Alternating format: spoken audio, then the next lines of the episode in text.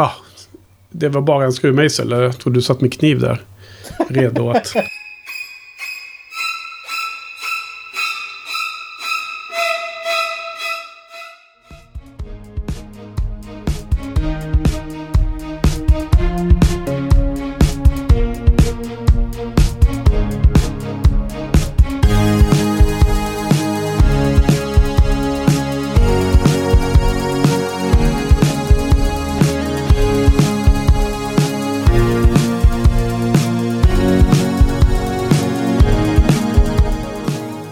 Välkomna till Shiny-podden, säsong 9 och avsnitt 16. Och detta är då faktiskt det allra sista avsnittet under denna säsong. Och det är då med mig Henke. Och med mig som vanligt så har jag på länk från Reading in the UK så har vi Frans. Välkommen! Tackar, hej! Och på länk från Kungsholmen Joel, välkommen! Hallå, hallå!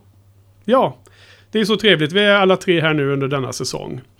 Och detta är ju som ni vet, kära lyssnare, den tredje av tre säsonger där vi har pratat om Hitchcocks eh, filmer. En, eh, en majoritet av hans filmer, Frans.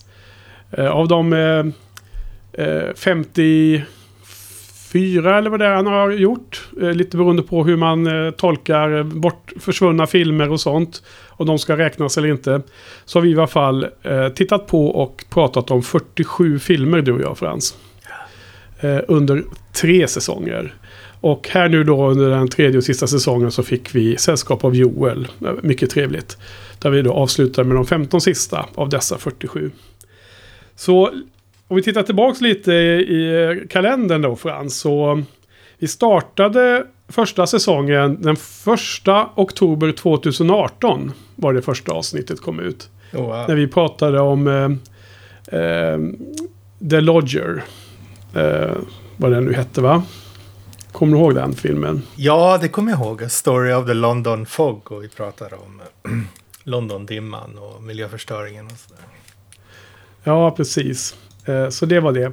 Och sen då så avslutar vi den första säsongen eh, med The Lady Vanishes. Och den, det programmet eh, publiceras på nyårsafton 2018. 31 december. Sen gick det ett tag och vi var åter i luften i oktober 2019. Eh, ett år efter vi startade första säsongen. Eh, den, närmare bestämt den 21 oktober 2019 då. Så ett år och 20 dagar senare så kom vi igång med säsong 2. Och den inledde vi med den eländiga Jamaica In. Som vi kommer ihåg så väl. Våran battle om den filmen där Frans. Och detta, det, denna säsong eh, pågick en bit in i 2020 och avslutades 3 februari när eh, vi pratade om I Confess. Och hade en liten eh, säsongsavslutning där. Och efter 3 februari 2020 så gick det ett drygt år. Och då startade vi upp den tredje säsongen här nu då. 8 mars var det. 2021. Och då var både du och jag och Joel med. Då började vi med Dial M for Murder och nu håller vi på att avsluta det här då. Det här lilla äventyret. Så eh, vad säger du Frans? Eh, om du ska få börja. Några allmänna eh, tankar och kommentarer runt det här eh, tredelade poddäventyret. Eh, det har varit en lång, lång, lång resa. När, när man började så såg man ju fram emot det som att det skulle vara otroligt upphetsande och allting skulle gå. Man skulle ta sig de här filmerna jättesnabbt det var väl kanske en period i, i mitten där, där det kändes som att alla ens gamla magiska favoriter blev, blev särskådade och eh, dekonstruerade tills det knappt fanns något kvar av dem. Men, eh. ja, e elaka, jag, jag var den elaka typen som, som dissade alla dina favoriter eller? Nej, nej, inte alls så, men det var, man, man var tvungen att se dem på ett annat sätt. Man verkligen hade järnkoll på precis vad som hände och allting sånt där som man kanske inte har gjort mm. förut. Så att magin försvann lite i dem. Men eh, den kommer nog tillbaka förhoppningsvis. Och eh, ja, tredje säsongen har ju varit underbar med, med, med Joel också här. Och gå igenom eh, och, och, få ytterligare en, en synvinkel på alla de här uh, filmerna, in, in, inklusive The Big Four som du har myntat nu då. Och the, the, ja. fin, the Final Five.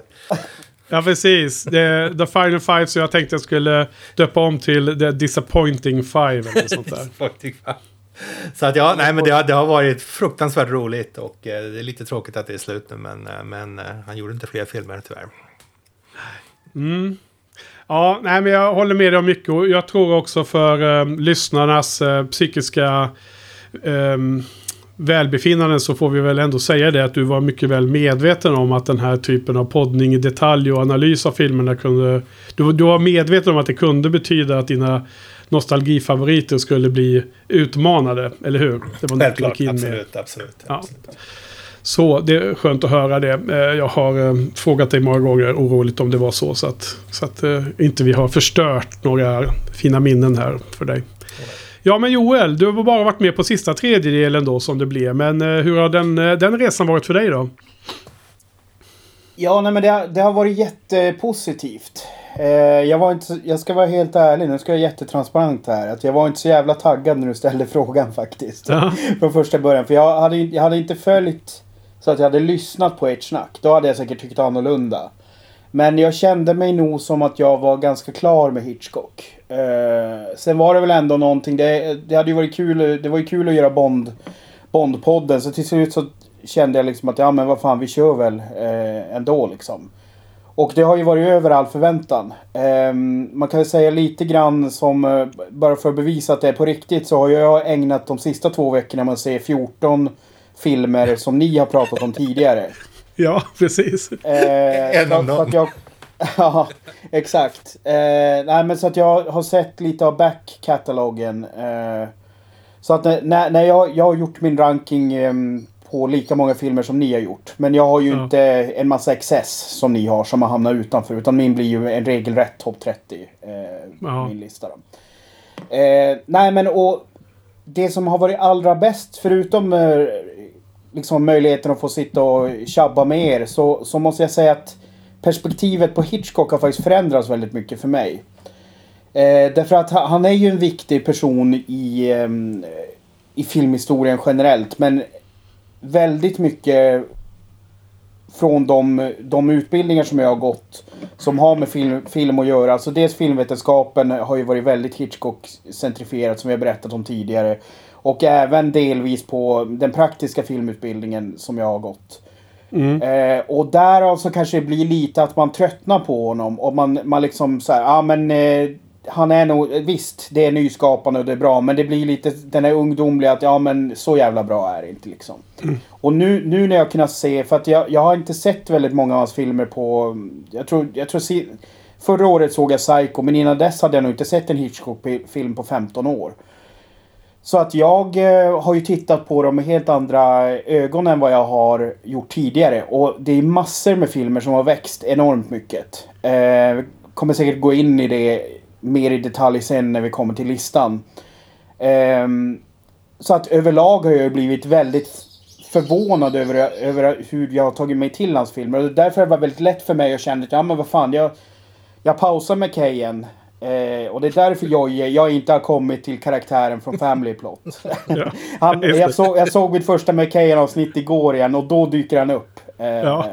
Okej, okay, där, där, eh, där, fick vi en förklaring. Ja, precis. Eh, nej men så att eh, det, det, har varit väldigt bra liksom. Och, det, och det, det, den största grejen med de här nya glasögonen som jag ser är att jag tycker att Hitchcock är fantastisk på personporträtt och på världs byggnad. Vilket är, jag har liksom inte sett honom som den typen av regissör tidigare. Som, som gör liksom att man blir indragen och brydd kring karaktären. Jag har mest tänkt honom som spänningsmästaren, vilket han ju är också.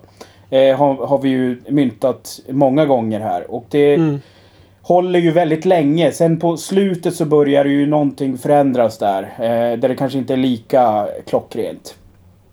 Men eh, så att jag, jag har fått helt, eh, en helt ny syn på honom, vilket jag, tyck, vilket jag är glad att jag har fått. Så jag är jättenöjd att ha poddat.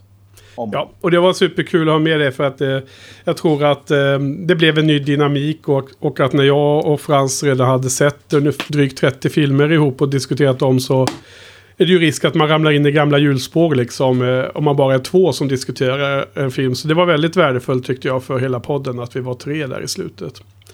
Ja, men jag då. Ja, först och främst så tycker jag att det har varit ett fantastiskt projekt. Därför att det har varit otroligt roligt att bli så insatt i hur man själv upplever Hitchcocks filmer. Och man kan förstå mycket mer om när man läser om Hitchcock och läser på nätet till exempel från film mer kunniga personer som vet mer om filmen än själv. Så förstår man mycket mer vad, vad när, när folk pratar om Hitchcock, vad, de, vad som menas. Um, och därför så har, har projektet varit mycket lyckat. Och när vi gick in i det så hade jag ju sett, tror jag, exakt 10 Hitchcock-filmer. Och nu är det då uppe i 47. Så det har ju blivit en otrolig mäng mängd med fler filmer. Um, och uh, du Frans som har sett uh, snart nära allihopa av de vi har gått igenom nu. Uh, jag vill ju ta rygg på dig och få se och, och, känna den här fascinationen för Hitchcock som du har haft alltid Eh, med dig eh, sen tidigare då, sen ungdomen Frans.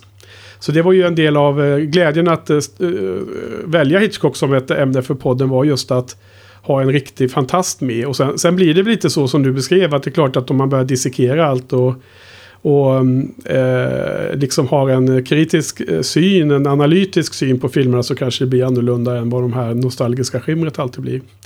Eh, och, men, men jag måste ju säga att det, det är väl så att jag, jag är mer eh, jag har respekt för Hitchcock och hans tekniska finess. Men jag känner väl att det kanske inte är så här filmer som blir mina absoluta favoritfilmer om jag ska vara helt ärlig och vara transparent jag också Joel.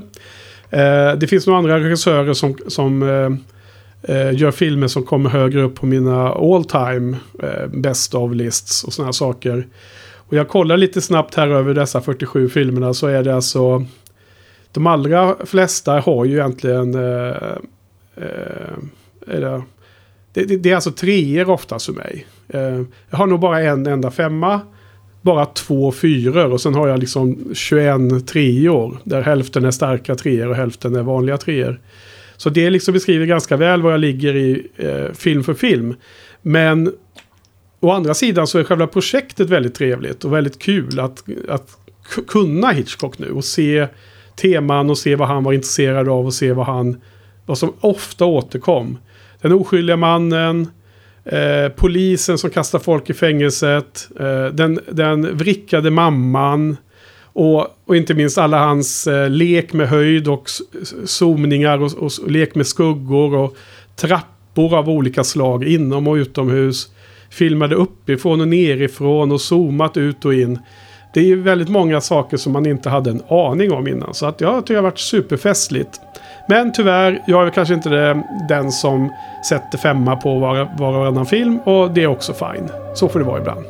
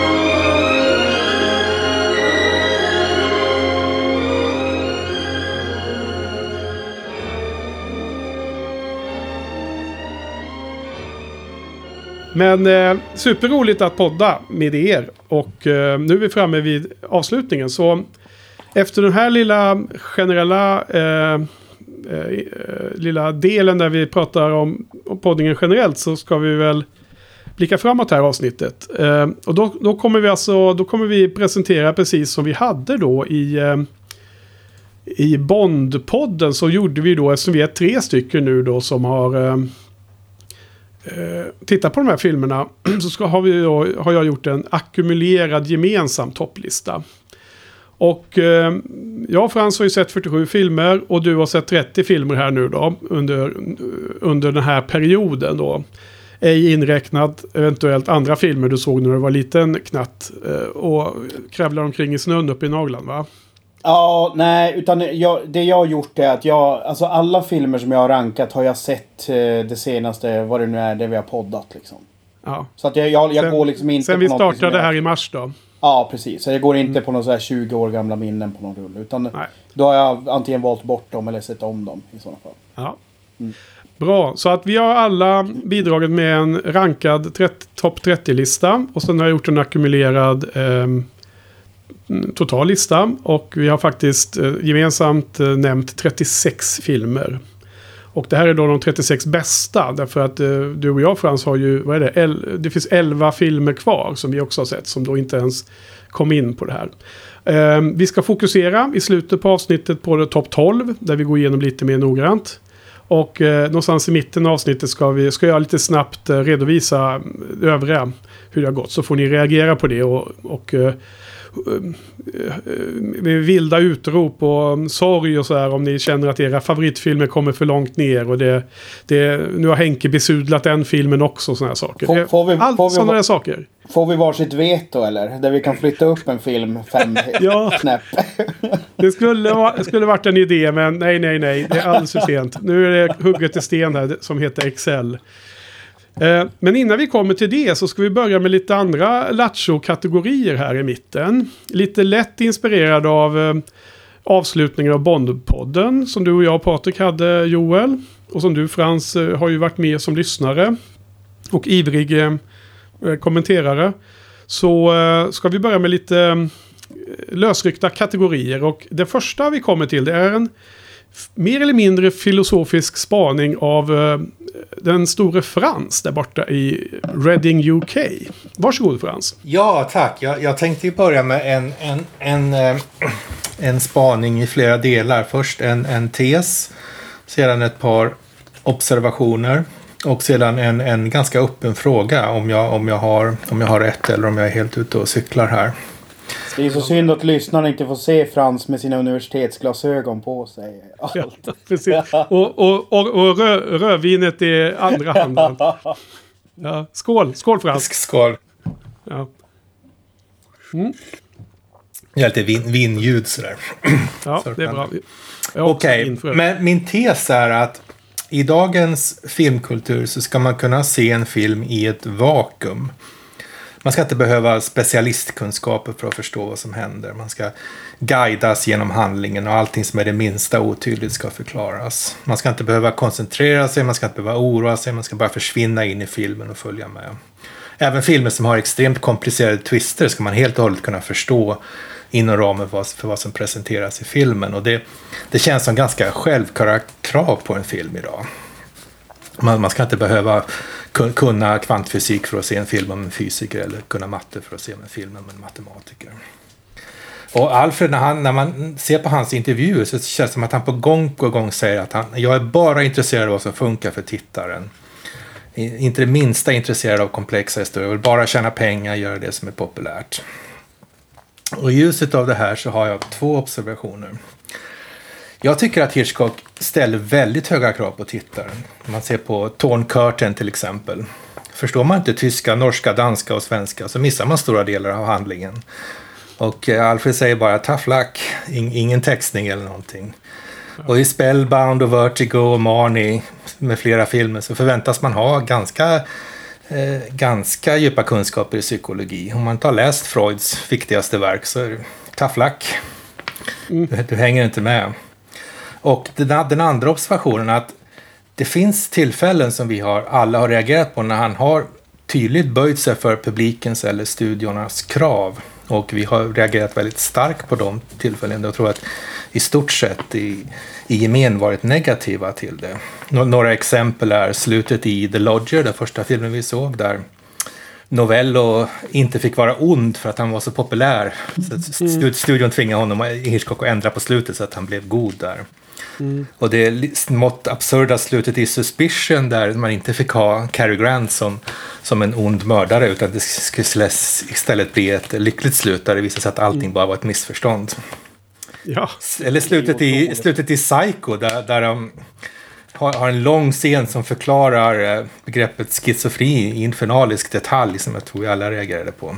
Och eh, eh, med sist den, den lugnaktige skylten i The Wrong Man där han har bara ändrat på verkligheten för att publiken ska få ett lyckligt slut. Så, så min, fråga, min fråga i ljuset av det här är, är Hitchcock ett opolitligt vittne eller är det bara att han inte själv inser att han ställer höga krav på publiken? Eller är det en tids, eh, tidsfråga, en e-, e-, epokfråga? Alltså, eh, mitt generella svar är så här att eh, de här, de här uttalandena han gör om att det ska vara kommersiellt och lättillgängligt och allt det där. Alltså, jag får bara jag får känslan av att han nästan hade en persona när han intervjuades. Så att jag undrar om det nästan är kanske en ironisk grej.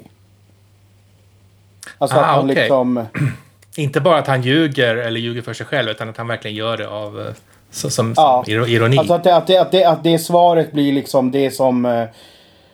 Eh, eh, liksom eh, någon slags motsats till vad han egentligen menar. För jag upplever honom som otroligt ambitiös som regissör. Och kanske inte bara någon kassako liksom. Sen blev han ju det också emellanåt. Mm. Mm. Ja, ja det, det, låter ganska rimligt Joel. Eh, men jag vet inte om jag... Jag tror inte att han var ironisk i alla lägen vilket fall. Därför att... Eh, eh, vi följde ganska slaviskt i början den här intervjuboken med... Eh, vad heter han nu? Truffaut. ja. Och där är det ju en veckas lång intervju mellan två regissörer med stor respekt sinsemellan. Jag tror inte att han var kunde hålla uppe att vara ironisk hela den intervjun. Och i de två första säsongerna så, så refererar jag mycket till den intervjuboken. Men sen, sen så orkar jag inte följa upp det. Så att jag, jag har inte läst den så mycket senaste säsongen. Det känns som att man blir också ganska påverkad av vad Hitchcock säger. Så då blir det liksom... Då kan ens egen åsikt bli lite... Eh, liksom kontaminerad lite. Så att jag har slutat läsa den så noggrant. Men så, jag, så jag, mitt svar Frans är nog faktiskt att jag tror att det är en kombo av alla tre. Jag tror att, att det är en tidsera där filmerna gjordes mer komplexa.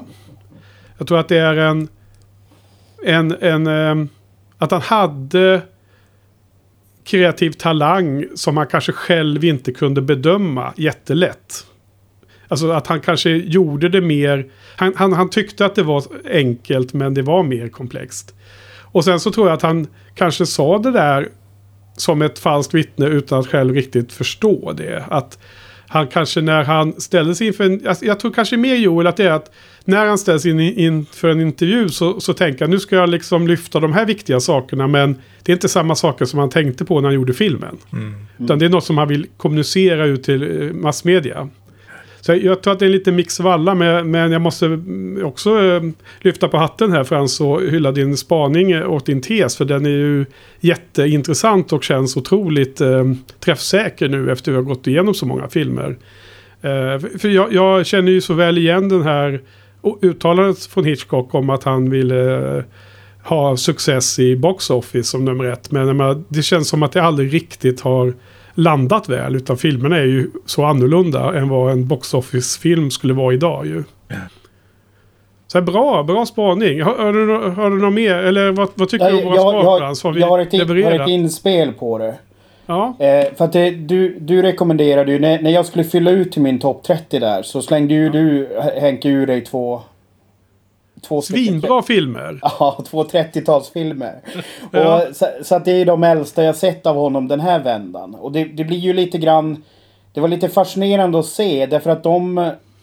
Jag menar, när han gjorde dem, då hade liksom filmmediet fortfarande bara funnits i typ 35 år eller något sånt där. Alltså, Men det, alltså, det, ja, på lite bredare front har det funnits, precis, funnits i 15 år ungefär. Ja, exakt. När det har blivit lite kommersiellt och så. Båda de var ju... Den ena var liksom på gränsen till stumfilm. Där fick man vibbarna att han hade liksom eh, kanske börjat med den som en stumfilm och sen att det blev en, en ljudfilm när, när tekniken blev bra. Men det, det intressanta blir ju då att när man då följer hans karriär från 30-talet till 70-talet så utvecklas ju liksom filmen med honom. Så att i de här två första filmerna där känner man ju att liksom ambitionsnivån är ju inte så jäkla hög där. Utan då, de filmerna det handlar om var ju Rich and Strange och um, Secret Agent. Alltså ja. de är ju väldigt, de är väldigt basala liksom om man jämför med det som kom sen. Så att det är som att han mognas med film, eller att filmen mognas med Hitchcock. Lite grann. Filmmediet ja. i sig. Nej, men jag förstår hur du menar och vad säger du Frans om, om eh, Joels instick där? Hur har det, har det bäring på din eh, tes där? Eh, ja, det tror jag. Och jag tänkte också på det när, när Joel sa det att man kanske ofta reagerar som att men det där var väl, det där är ju vanligt, det där ser man ju hela tiden, det där greppet. Men man måste då inse att man ser det hela tiden för att Hitchcock gjorde det först. Mm. Han, ja, han, han, han introducerade det. Exakt, att han, han har liksom utvecklats med filmen men han har också utvecklat filmen. Det är både och där, en symbios. Och han har inte sett eh, eh de stegen han har tagit i närtid. Och det är väl ganska rimligt när man själv är mitt i någonting så märker man ju inte förändringarna. Utan det är först när man tio år senare tittar tillbaka och ser man oj vad, vad mycket som har ändrats. Uh, och jag, men jag, kan, jag håller med dig Joel i den analysen. Men, men jag känner lite att, att uh, rätt eller fel så känns det som att första säsongens filmer som sannoliken innehöll ganska många svaga filmer. Och det har både jag och Frans sagt. Men jag tyckte att de som jag uppskattade därifrån hade en lätthet, en slags lekfullhet mm. som passar in i den här eran när han lär sig sina skills. Men alltså, jag tycker att mot slutet av hans karriär, när det är de filmer man inte triggar på och blir så förtjust i, så tycker jag att de blir lite för tunga. Lite för, eh, för mycket Hitchcock ibland.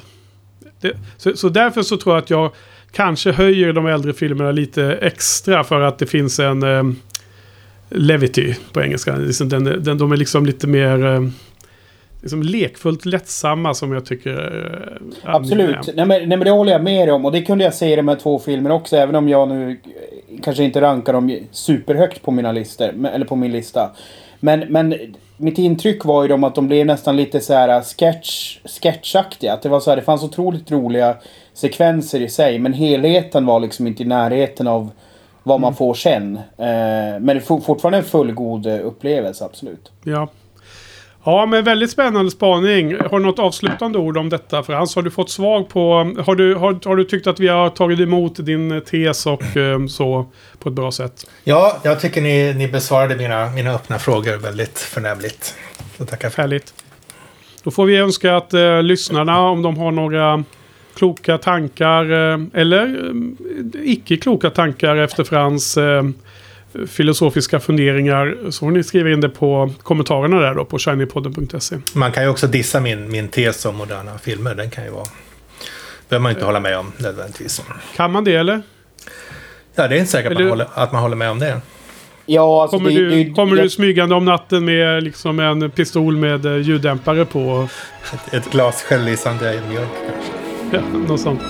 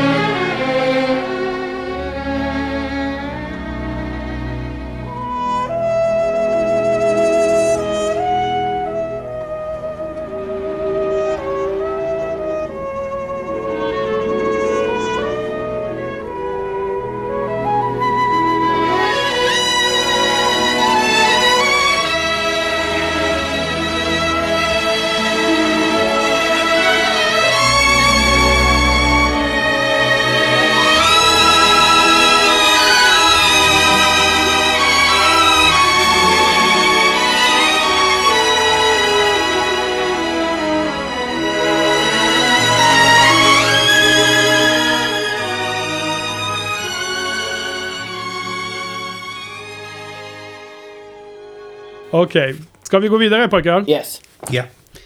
Så nästa punkt på agendan är faktiskt en liten återblick till en lite rolig grej vi gjorde i avslutningsprogrammet till Bondpodden. Och det är Joel som ska ha en... Eh, ha, du får, du får ta, inta scenen under roliga timmen nu då. En liten stund Joel. Take yes. it away.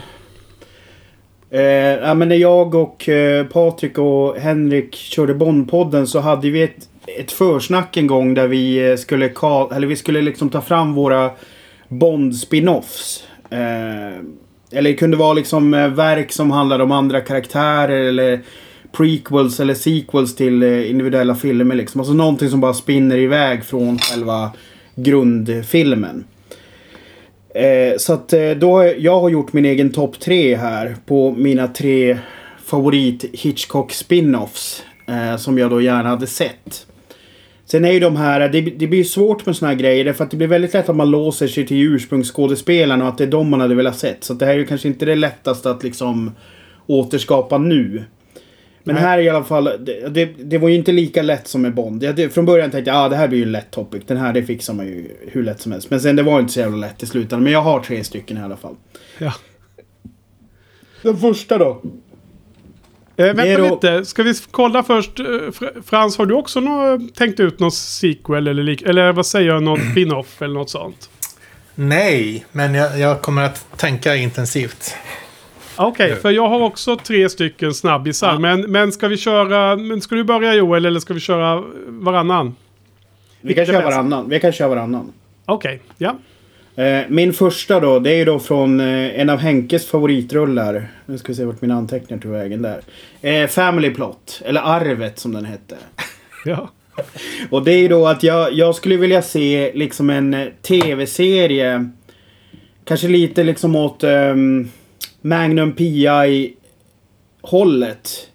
Lite så här, eh, kanske till och med lite sitcom hållet. Med liksom de Ja. här två huvudkaraktärerna där de kanske startar upp sin egen eh, PI-verksamhet och kör liksom detektivfall. Launch. ja, exakt. Så att man liksom har det som en weekly, weekly du vet en timmas, eh, de löser ett fall och liksom det är någon cool subplot och så tar, tar man in någon till karaktär så att de har en sidekick till sig liksom. Mm. Och P- PI står för Psychic Investigation. Ja, precis. Exakt. Men lite par i brott-stuket där Ja. då. Kommer ni ihåg den gamla? Ja. Ja. ja, men det har varit lite härligt. Hade du tittat på det Frans? absolut, absolut. Ja. Det hade varit jättekul med... Vad hette hon? Blanche sa du eller? Ja, Blanche. Och sen han, behöver man inte ens komma ihåg, han var ju bara tunt. Men det är bra. Just det. Warren Beatty skulle få spela där istället. Ja. Det- Spinoffen blir mycket mer. Men okej, men då... Mitt första förslag på spinoff det är ju för att... ehm, det var det ni ville ha, eller rätt sagt vi alla kanske ville ha. Men det känns som att det var mycket snack om eh, slutet på The Birds. Så har jag tänkt att jag skulle vilja ha en prequel. Och en sequel. Ja. Jag skulle vilja göra en trilogi, en trilogi av The Birds. Där, där prequelen skulle vara mer likt som filmen var i början. Med de här onda aningarna när det kommer en, en ensam fågel och flyger och sätter sig jättenära någon människa mitt inne i en storstad. Det var någon sån scen i början av den här filmen. Det var den eh, delen av filmen som jag, jag tyckte var, blev väldigt bra med den så här olycksbådande framtids... Vad händer sen? Så att jag, jag skulle vilja att man gjorde en prequel på den liksom build-upen här när de här, djur, när de här fåglarna börjar vända sig mot människorna. Och, och det skulle vara liksom en spänningsfilm som var, byggde på den, eh, den liknande typ av eh, stämning som var i början av filmen. Eh, Medan The Sequel skulle då givetvis ta vid och ge oss det här slutet som vi inte fick. Det här när de åkte iväg över, med bilen bara från bondgården och så var det bara slut. Eh, vi skulle, jag skulle vilja se dem komma in i en storstad och tro att ja, äntligen nu är vi bland betongen så nu är vi räddade. Men hur många fåglar finns det på jordklotet? Hur blir det när de stora fåglarna börjar anfalla som du var inne på Frans ifrån boken och det? eller novellen? Det Och sen så skulle-. Det sku, ja, precis. Och det skulle sluta med att alla människor är, är gone. Människorna blev utrotade. Lite som den här, kommer ni ihåg den serien med Trifiderna anfaller eller vad den hette? Trifidernas Ja. dag. Ja, precis. Det, det är väl också ehm, någon gammal klassisk science fiction-film från typ 50-talet eller något sånt där va? Det gick på Ja. tv tror jag när vi var små. Ja.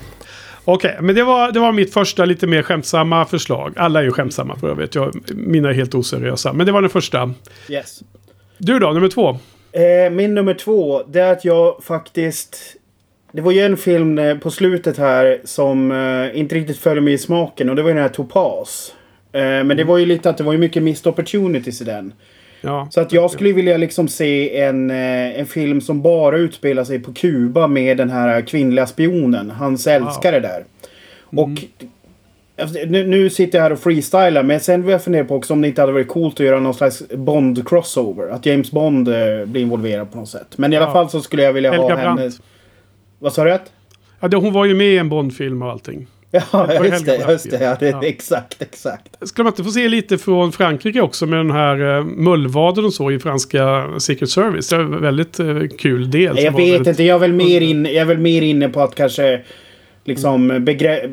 begränsa bort sig lite från den franska delen och försöka ha så mycket som möjligt på Kuba. För jag tyckte det var starkt där, de scenerna i sig. Ja. Liksom.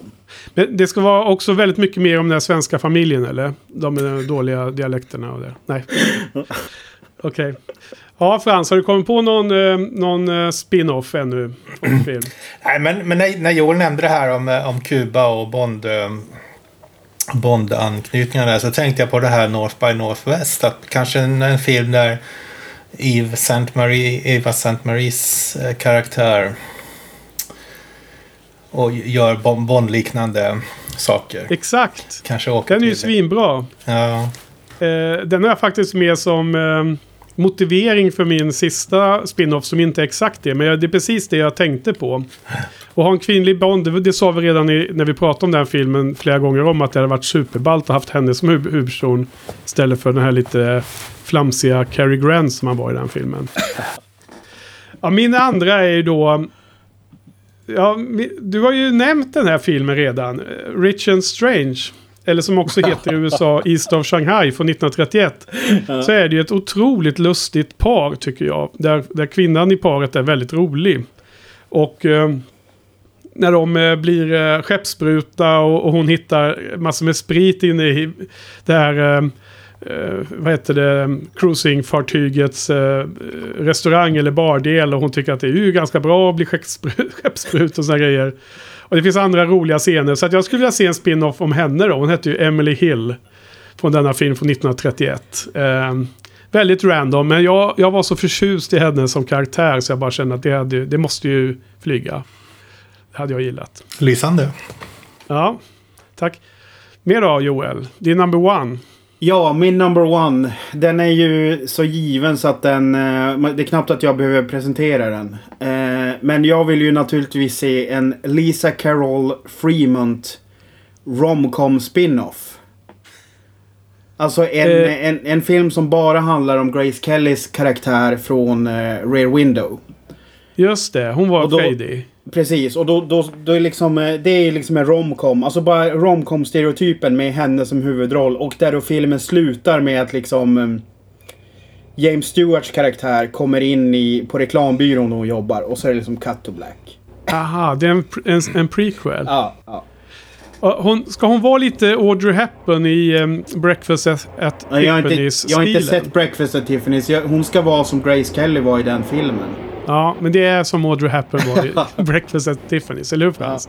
Ja, Man ser den liknelsen. Så, så, så, att det är liksom hur de träffas då? Alltså det blir lite... Nej, jag, jag, skulle nog vilja att, att det blir liksom mer så ett Easter egg när han kommer in på slutet. Eh, för de hade ett upplägg i Star Wars-novellerna som är... De är icke-kanon nu. Men exempelvis så finns det böcker som handlar om Han Solo. Och där, då är det en trilogi av böcker där liksom den sista slutar med att han sitter i kantinen på Mos Eisley typ en minut innan Luke och mm. eh, Obi-Wan kommer fram till honom. Så det är lite så. Alltså det blir mer så här, aha, där är James Stewarts karaktär. Liksom. Mm. Det, att det, kan, det, kan ha... det finns ingen överlapp. Det är inte när Nej. man visar när de möts. Utan det är snarare att det skulle till och med kunna vara så att det är som en eh, post-credit scene då. Enligt mm. Marvel-stil kanske. Men man, man, det, det, det, Tittaren det vet är... att när han ser en scen så vet tittaren att i ett senare skede av deras liv så Ja, exakt. Ja. För liksom själva, syf själva syftet med filmen är ju inte att göra någon slags Hitchcock-variant eller något. Det är med att jag gillar ju romcoms. Jag är en sucker för romcoms. Ja. Och jag tycker att den karaktären var intressant utifrån sitt jetset-liv och att hon ändå hade lite substans och sådär. Så att jag tycker att det hade varit intressant att bara se henne i den miljön och inte ha en massa jävla thriller-påslag och liksom eh, sån actionsekvenser. Mm, mm, förstår. Mm. Ja, det är en kul idé och eh, från Star Wars-världen så är det ju ett, eh, ett annat väldigt tydligt exempel som är Rogue One som avslutas med första scenerna från Episod 4. Så mm. det, det har ju använts där. Så jag förstår precis idén. Okej, eh, min tredje och sista är då på det här temat med, med Bond och eh, att ta den kvinnliga eh, karaktären från North by Northwest är ju jättebra. Eh, men jag tänker 30, 30 år tidigare än Bond. Och det är den andra filmen som du hann nämna som jag hade tipsat dig om. Det är ju Secret Agent nämligen. Det är en spin-off på, på Elsa Carrington och Robert Marvin från Secret Agent 1936. Och anledningen till att jag gillar den filmen så himla mycket är att de hade så himla skön style mellan sig. Och det var ju ett rent spionpar som åkte på uppdrag till, om det var Österrike eller vad det nu var, och skulle liksom eh, eh, utföra ett agentuppdrag. Och eh, jag tycker att det fanns, eh, och jag tror faktiskt Frans att vi, vi pratade om det ganska flera gånger om att det var Bond-vibbar eh, från den där filmen. Vi hade någon lustig eh, Lundmördare då, han eh, Laurie, Peter Laurie. Och vi hade någon main villain som var liksom über eh, elak och sådär liksom. Mm. Så att eh, det var faktiskt en spin-off om det som var lustigt att du nämnde eh, vad hette hon, Eva Marie Saint eller vad hon heter. För att det var lite samma tema då, att eh, återkoppla Hitchcock till Bond. Och, och, då kan man ju bara tänka vidare här, och vi har väl redan varit inne på det någon gång, att man undrar lite hur mycket Bond-folket hade sett olika eh, Hitchcock-filmer då. Jag vet inte om Secret Agent ingick i deras eh, eh, mandatory viewings, men North by Northwest måste väl ha gjort det i alla fall, för det var ju så himla likt ganska många saker där. Ja, okay. jo, ja det, det, precis. Där, där känns det ju absolut som att det finns inspiration. Mm. Ja. Ja, men vad kul. Eh, tack för den lilla eh, insticket Joel med eh, roliga timmen. Men vi ska gå vidare. Och då har vi också tänkt att vi skulle dela ut lite härliga mm, priser här. Vi ska ha, eh, ha några awards och eh, Master of the Ceremonies av, av denna lilla, detta lilla inslag är då ehm, Professor Frans igen.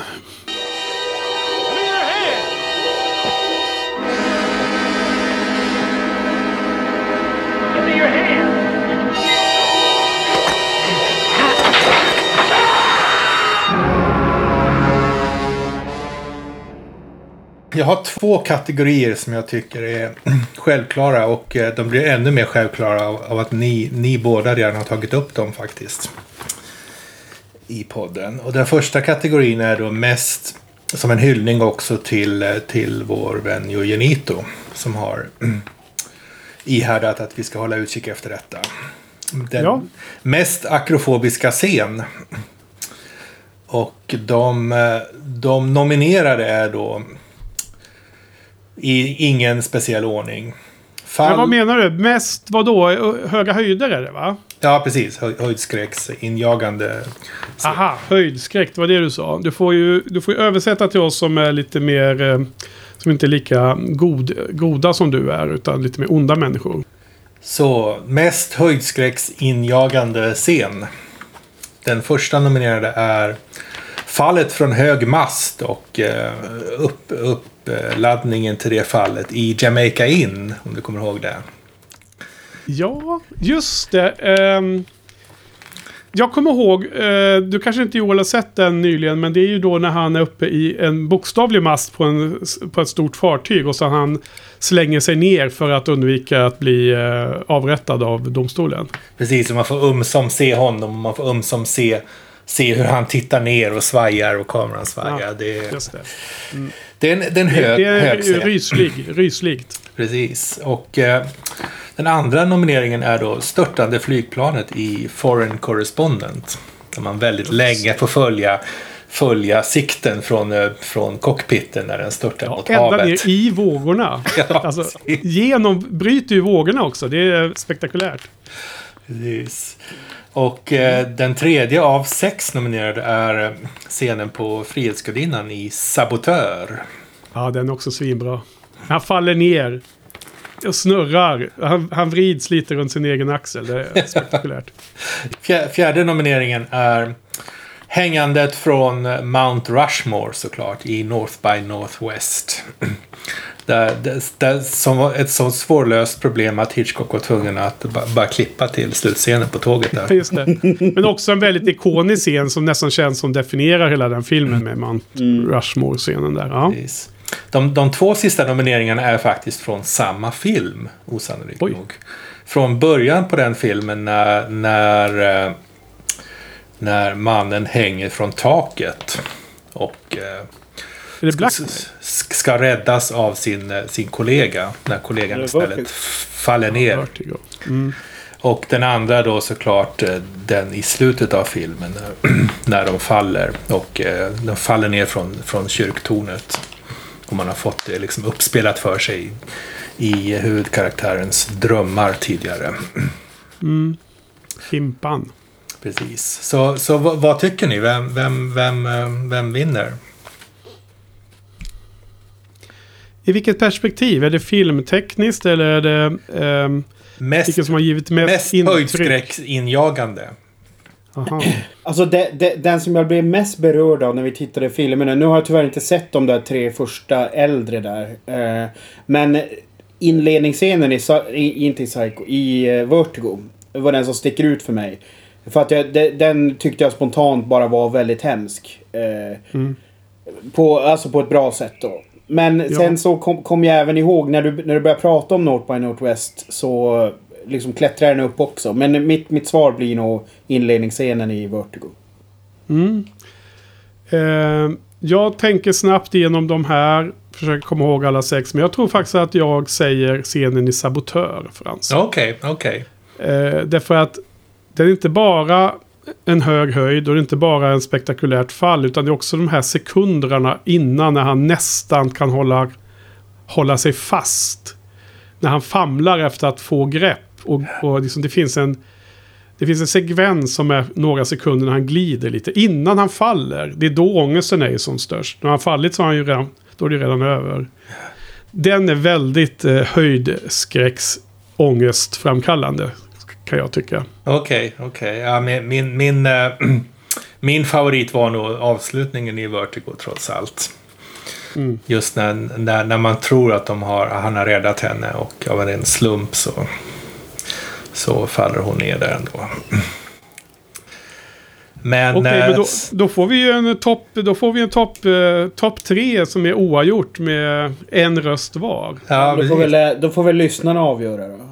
Då måste lyssnarna avgöra, precis. Det får bli en... Eh, vi försöker skapa någon slags eh, sån här omröstning på in, in, inlägg, inlägget på hemsidan. Okej. Okay.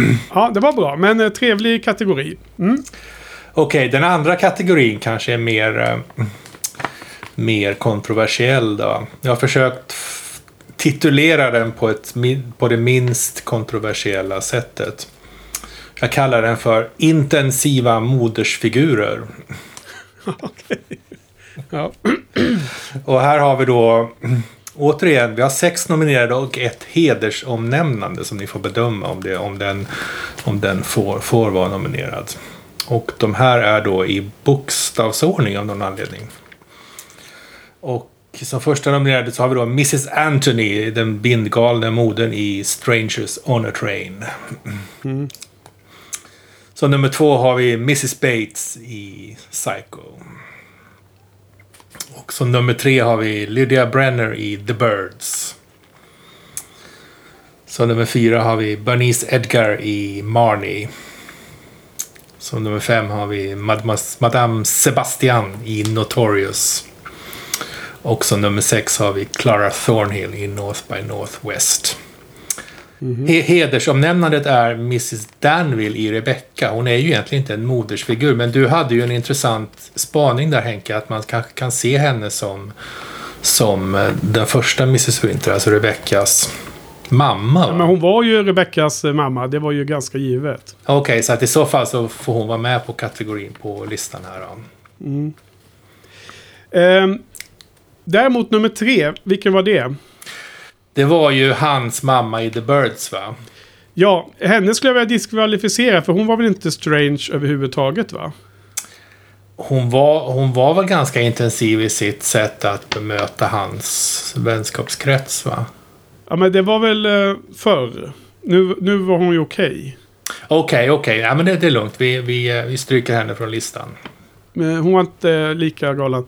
Jag skulle vilja säga så här att uh, om, nu börjar jag Joel, så får du tänka en sekund till. Jag säger att det, det går liksom inte att inte välja Mrs Bates, tycker jag. Trots allt. Men jag måste säga att det finns ju en till som är egentligen... Ja, det finns många på den här listan som är superintensiva, om vi nu väljer att kalla det för det då, för alltså du hade omskrivningen där. Och, och den som jag tycker mest intensivt illa om är nog kanske den som är med där i uh, Marnie. Är det nog. Bernice Men, Edgar. jag ty- vad sa du? Bernice Edgar. Ja, jag kommer inte ihåg vad hon hette. Men Marnie var den filmen med eh, en kvinna som eh, blev rädd när hon såg rött och såna grejer. Det var den va? Precis. Men jag tycker att eh, Mrs Bates måste nästan vara given på en sån här kategori. Vad säger du Joel? Ja, alltså det, det är ju lite så. Samtidigt är det ju lite speciellt för att Mrs Bates ser vi ju liksom aldrig riktigt heller. Alltså hon är ju, vi, vi ser ju henne i Normans skepnad. Men hon är ju, hon är ju liksom inte med. Så att jag, på, på det sättet så kan jag nog ändå köpa att jag tänker bort henne. För min spontana tanke när du läste upp de nominerade. Det var ju den här tyska Fraulinen i Notorious. Tycker jag var väldigt liksom eh, on the edge och väldigt drivande ond. Faktiskt. Och sen när ni även inkluderade då den här Rebecca-karaktären. Eh, för den stack ju ut för mig när jag såg Rebecca nu för någon vecka sedan. Att eh, det var ju liksom Nurse Ratchet innan Nurse Ratchet. Alltså 50, 50 år innan liksom. Bara en otroligt jä- jävla jobbig... Eh, jobbig karaktär liksom. Så att eh, på ren annoyance så går jag nog på Rebecca-karaktären. Okej, okej. Alltså jag, då får jag utslagsrösten här och jag... Ja. Jag, jag, jag måste nog också resonera som Henke att man måste ge det som Mrs Bates. Och delvis på, på grund av det, det roliga att få ge ett eh, posthumt eh, pris här. Ja. Precis. Ja, det är bra. Det är bra Frans, men det, eh, lyssnarna kan ju då fortfarande ändra på utslaget om de röstar upp någon annan eller röstar på eh, Rebecca-kvinnan där eller eh, något av de andra alternativen. Så att eh, det är helt öppet ännu tills alla eh, horder av kommentarer har kommit in på vår hemsida. På Precis, vi, vi slutar väl någon gång 20, 2030 va, så stänger vi. Men den tredje, tredje kategorin har jag lämnat åt er faktiskt. Eh, Alla hans Hitchcocks eh, blondiner och eh, brunetter där. Är det några där som ni, som ni, som ni fick eh, kåtslag av eller? Ja, precis. Ja, jag har ju en topp tre här. Ja, kör. Eh, alltså, för, först vill jag bara lägga till eh, handlingarna att det, alltså, det var ju... En av de här uppvaknande grejerna var ju hur faktiskt liksom bra kvinno, kvinnoporträtten var överlag. Eh, Jag hade trott att det skulle vara mycket mer eh, liksom eh, åldrat och liksom eh, på ett sexistiskt dåligt sätt liksom. Det där, sen är det ju många förhållanden här känns ju lite daterade men det har ju med tidsperioden i sig att göra så det har ju inte liksom med han kanske att göra, eller ja, han hade väl kunnat vara ännu mer progressiv. Möjligtvis. Men eh, min topp tre då, ska vi köra varannan här också eller hur ska vi lägga upp det? Ska jag köra alla tre eller? Ah, Nej, vi kör alla tre så Ja. går det lite fortare. Yes. Min trea då, det, det blir ju... mm, Alltså de, som sagt, de här tre är väl de som kom, kom to mind bara snabbt. För att det finns många bra som sagt. Men min trea blir Patricia Hitchcock. Hitchcock. Alltså Ja, Hitchcocks egen dotter. Som ju gör, alltså hon, jag får mer och mer, nu, nu kommer vi in i det här med Marvel Cinematic Universe igen. Jag vet inte om eh, Frans hänger med i, i dem, vad nu det var. Men hon känns nästan som, en, som att det är samma karaktär som är med i flera filmer. För att hon spelar ju alltid den här lite truliga dotterkaraktären liksom. Som är otroligt charmig och verkligen går genom eh, bioduken. Eller för den delen tv-skärmen nu. Så att jag är lite så här, fattar inte riktigt att hon, eh, hon, verk, hon har ju mestadels jobbat med farsan liksom. Jag hade ju tyckt att hon borde faktiskt ha fått något slags större break också. Eh, så att hon, hon kändes given när jag bara skulle vaska ur mig tre stycken. Nummer två är då Joan Fontaine. Eh, från Rebecca och från Suspicious. Och eh, hon var fantastisk i Rebecca och hon var absolut en av de bästa grejerna med Suspicious. Där jag hade samma issue med er, att jag bara, när slutet kom så... Alltså jag fattade ju på något sätt att de inte skulle använda Cary Grant på ett annat sätt. Men det blir ju jättekonstigt. Så det reagerade jag på. Men Joan Fontaine är fantastisk. Eh, hon gick också genom rutan väldigt mycket för mig. Och nummer ett är ju då... Eh, väldigt given. Det blir Grace Kelly. Okej. Behöver jag inte ens, behöver jag inte ens förklara varför, tror jag. Hon var true star quality, eller? Ja, exakt. Okej. Så två, två blondiner. Patricia Hitchcock, var hon blondin också? Eller? Jag kommer inte ihåg. Nej, hon är nog, Måste- hon är nog åt brunetthållet tror jag. Men hon är ju då mest måste det varit- vara blond- blondiner Frans, eller? Nej men grejen, jag tror att hon bara hon var nog bara med i svartvita filmer. Så att det är liksom en hur man definierar Ah, hårfärger liksom. Nej. Ehm, ska jag ge min? Kommer du också ge eh, din, ditt, ditt svar Frans? Eller lämnar du helt åt mig och, och Joel? Jag kan ju också ge mitt svar till slut. Ja. Jag ska börja då. Och eh, kul eh, kategori. Och först så vill jag då ge ett hedersomnämnande. Eh, det fjärde namnet som jag säger först. Och det är ju faktiskt eh, den unga Charlie i eh, eh, Shadow of a Doubt. Eh, hon spelar ju ganska ung där så att därför så blir hon lite eh, diskvalificerad i den här kategorin. Hon är inte fullvuxen men hon är, hon är trots allt 25 när hon spelar rollen. Men eh, jag väljer henne mer för att hon var så himla frejdig. Den unga Charlie spelas av Teresa Wright. Det var, det var det klart bästa ur den filmen tyckte jag. Så det var, hon var bara väldigt bra. Om man nu ska lyfta eh, härliga skåde, skådespelarinsatser från de kvinnorna. Men då börjar vi. Plats tre, Vera Miles. Hon var ju superbra. Hon var med i eh, The Wrong Man. Där hade hon ju väldigt eh, udda och tillbakadragen eh, roll. Sen var hon med i Psycho och var den andra systern som dök upp där efter ett tag. Henne gillar jag mycket. Nummer två, Madeleine Carroll. Och framförallt för den härliga insatsen i The 39 Steps som jag gillade. Mm. Sen var hon kanske med i någon mer film, eller kommer inte ihåg, men där var hon med i alla fall och var väldigt härlig i den rollen, Pamela. Och nummer ett, ja, det finns väl inte så mycket att orda om. Det finns bara ett alternativ, va, Joel? Är inte det? Är det Grace Kelly igen eller? Grace Kelly, absolut. Ja, men det, jag håller helt med vad du sa Joel, så det är bara att lämna vidare till Frans. Ja, nej, jag, jag, jag, kan, jag kan inte se längre än uh, Shirley MacLaine. Ah! Den, den, den, enda för ju- mig. Den enda. Hon är ju superhärlig. Henne glömde jag helt av. Men hon, hon är inte någon sån här klassisk blondintypen i och för sig. Va? Hon, är lite mer, hon är lite mer eh, singulär. Hon har en egen idé. Precis, precis. Ja. Nej, men det var ett superbra alternativ också. Men då har vi en... Eh, vad de säger i sportvärlden. En eh, leader in the clubhouse är eh, Grace Kelly. Ja. Mm.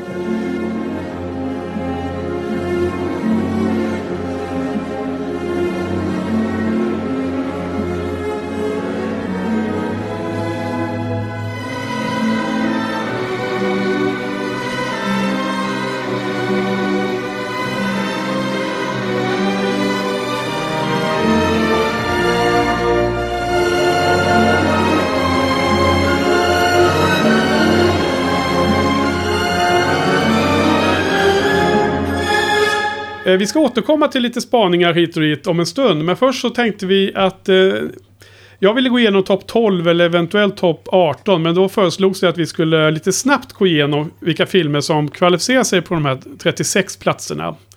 Så vi kan alltså först kommentera att det finns då 11 filmer som inte nämns här nu ens. Eh, de är, har inte fått någon placering på no någon del av våra tre topp 30. Och sen är det då summering av platssiffra så att man ska ha så lågt som möjligt. Då har man kommit högt upp. Och eh, om man inte var med bland de topp 30 så får man då en neslig 31 i den här summeringen. Så som sämst kan man få eh, 93 då om man nu skulle få 3 31 och, och det är det som alla plats 37 till 47 har fått. Men då tar jag lite snabbt och igenom om, i, i grupper om sex så kan vi bara kommentera lite om ni, om ni, om ni ser att det är något som är eh, speciellt. Och då understa gruppen av de som ändå fick placeringar, det har fem av mina filmer med där.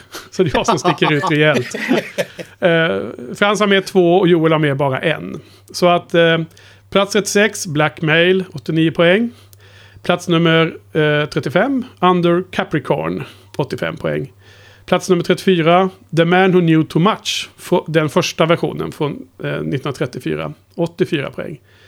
Sen kommer vi ner till 78 poäng. Eh, på plats 33, Foreign Correspondent. Eh, från 1940. Sen Plats nummer 32, Murder från 1930, 76 poäng. Och plats nummer 31, Young and Innocent från 37, eh, som också har 76 poäng. Och då kan jag kommentera att de här Young and Innocent, Murder och Foreign Correspondent hade alltså plats 14, 15 och 16 hos mig respektive. Så det är mina topp top 16-platser redan. Aj då. Det känns som att vi har, vi har varit väldigt orättvisa mot de filmerna. Ja, alltså Foreign Correspondent, eh, den eh, känns plats 16. Det kanske jag har lågt rankat den där då, men det, ingen av er hade ju med den alls. Och samma sak med Young and Innocent, den som du och jag njöt så av Frans. Ingen av er har med den. Nej, du sa mörder. Menar du mörder utropstecken då? Ja, mörder utropstecken. Absolut. Sorry. Uh, Okej, okay, men ni hade inte valt så många här. Vi tar eh, nästa sexa.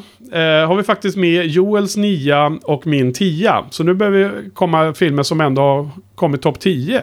Mm. Så på, om jag går vidare lite snabbt här så får lyssna hänga med och, och anteckna. Eh, på plats nummer 30. Och då har vi kommit ner på 75 poäng totalt. Medel 25. Eh, Torn Curtain får 66. Mm. Plats 29. Eh, med 73 poäng. Stage Fright. Plats 28 eh, med 72 poäng. The Lodger. Story of the London Fog. Min 12 bland annat. Frans 29. Plats 27 med 70 poäng. Strangers on a Train. Den, hade, det är den, den och Stage Fright hade vi alla med. Och det gäller de flesta filmer härifrån uppåt. Ja. Plats 26. Med 66 poäng. Rich and Strange. Min 10. Oj. Frans hade inte med den och Joel hade den långt ner på 25. Jag tyckte den var så festlig. Och plats 25. Vad sa du Frans? Tragedi. Ja. Plats 25 med 65 poäng totalt är då The Man Who Knew Too Much, den uh, nyare versionen från 56. Joels 9. Och hos mig kom den 30. Så att det var stor spridning där. Mm. Du fick, då blev du av med en topp 10 där Joel. Ja, nej, men det är väl inte... Ja, men det kände jag nästan på mig lite grann. Alltså det, det jag reagerade här var ju, alltså Strangers on a Train var ju fullständigt miserabel. Den, den filmen fattar jag inte. Den har ju ändå liksom ett epitet som en Hitchcock... Alltså en kändis Hitchcock-film liksom. Ja. Jag fattar ingenting när jag såg den. Ja, alltså att... Jag har ju haft väldigt många filmer av mina topp 30 med nu. Av de här 12 jag sagt. Alltså 10 av dem har jag haft med på redan. Medan Frans har ju... Eh, väldigt höga siffror. Du har ingen låg eh, poängare. Du, du, du är tydligen vårt medel mycket mer. Okej. Okay. Eh, och Joel har ju också ganska många som, som du inte har... Eh, alltså du, Joel har, har flest filmer kvar av sin topp 30 om man säger så. Om vi tar 19 till 24 i omvänd ordning så har vi sjunkit ner till 64 poäng. Och så på 24 plats har vi Topaz. Och det är Frans 10 faktiskt. Oj. Men jag och Joel hade mycket, mycket lägre. 62 poäng. På plats 23, The Wrong Man. Från 56, Frans 15. 61 poäng. På plats 22, Family Plot. Ja, eh, på plats 21 med 60 poäng. The Lady Vanishes. Um, och det är ganska rimligt. Det är medel 20 hos oss och den mm. kom 21. Uh, på plats 20, Lifeboat. Med 59 Oj. poäng. Den har Frans inte ens rankat, men du och jag har den på 13 och 15 mm. Joel. Så mm. vi, var, vi hade den på övre halvan i alla fall av, av de 30. Och på plats 19 då, den sista i den här sexan, med 59 poäng också, kommer Frans placerad nummer 6. Med Ingrid Bergman i huvudrollen. Spellbound. oh, 19 nej. plats Frans. oh, det, var, det var hämnden för alla, alla, alla missar jag gjort tidigare. Ja, så här är din, eh, din första riktiga outlier där. Jag har besudlat den med att inte ens rankat den då givetvis. Ni kommer ihåg hur jag hatade filmen. Och Joel satte den på 22 plats. Så det blev inte mer än så. Det blev 19 totalt. Mm. Men du hade den som sexa. Är det något du vill sörja över denna placering? Nej, den kan, den Nej. kan få, få ligga där. Ja. Då har vi sex filmer kvar att rapportera och det är plats 13 till 18. Och sen ska vi göra ett break och återkomma med en topp 12 som vi går igenom lite noggrannare. Och alla de filmer som är kvar nu har eh, någon av oss, eh, rättare sagt Joel eller jag har dem på höga platser. Jo, Frans har ju inga eh, lågpoängare kvar. Frans har lyckats träffa in våran topp 12 helt enkelt. Med sina låga poäng. Så på 18 plats med 58 poäng. Går ner ett poäng i taget här, flera filmer i rad. Det, det är min fjärde rankade film då. Secret Agent från 36. Så fyra hos mig och Joel besudlar med en 29 plats och Frans har en 25. Så att, ja, helt, helt eh, off här med våran bedömning av den eh, lustiga filmen. Så lyssnarna får väl... eh, får ju rösterna två mot en om den är värd att se eller inte. Men eh, eh, ja, ja, jag tycker det. Eh, en placering bättre, 17. Ramlar ner tre poäng i totalsumma. Joels femma på 17 plats är Frenzy. Uh, Joel har den för femma och jag har den he- helt orankad. Så utanför topp 30 hos mig. Och Frans har den som 19 plats. Det, Ja, men det, det spe, speglar Frans. väl också ganska mycket vårt snack. Ja. ja, du var ju den som stod upp för den filmen. Mm. Ja. Sen har vi då 16 plats med, med 50 poäng totalt. Eh, en film som vi alla har rankat någonstans i mitten och det är Sabotör. Som vi har nämnt idag. Den lite roliga filmen om eh, någon spionhistoria eh, i USA där de åker över, från, över hela landet. Ganska kul film. Eh, där har du den som 12 Joel, så du, du har sett svårigheter med den som bäst. Sen 15 plats. Också med fem, 50 poäng, men med en åttonde plats totalen. Och det är ju The Trouble with Harry. Och min åtta. Mm. Eh, har den som 14 i varje fall och Joel 28. Vad, vad sa du, vilken plats hade du den på? Åtta. Okej, och den hamnar ändå så jävla högt upp alltså. Fan, jag tycker det snittet låter off. Eh, ja, men 8, 14 och 28. Ja, okej. Så då blir det 15 plats. Okej. Totalt 50 poäng och eh, i medel då ungefär 17, 17, eh, 17 poäng i medel. Så det är Ja. 17 plats. Det kom på 15 då så som det föll ut här. Eh, tyckte du att den skulle kommit längre ner i tabellen eller vadå? Ja, alltså... Det här är väl, hade vi haft en vecka till så jag hade hunnit klämma några till rullar. Då hade den ju åkt ner lite mer. Men... Okej. Ja. Men, men, men alltså, det var väl vad du tyckte efter första gången du såg den också Henke? Va? Var det inte det? Ja, jag, jag tyckte den var helt kass första gången och sen tyckte jag att den var ganska chockerande även andra gången. Men sen har den växt på mig så himla mycket när jag har liksom börjat inse att det liksom inte ens är en realistisk film utan det är någon slags eh, Alice in the Wonderland-style på den där filmen. Och då har jag bara tyckt att den var... Jag har tänkt på den jättemycket Frans och liksom så. Så då har den Nej, vuxit. Den är ju absolut intressant ur den aspekten. Det ska man ju verkligen säga. Det är ju en av de mest intressanta Hitchcock-filmerna. Av denna. Mm. Alltså min, min lista är väldigt mycket magkänsla och mycket känsla av att vilka filmer skulle jag vilja se om. Och den, den är så här omtittningsbar i allra högsta grad känns det som. Eh, 14 plats med 46 poäng. Så nu börjar det i alla fall eh, dala lite i totalsumma. Det är din tia Joel och det är The Birds.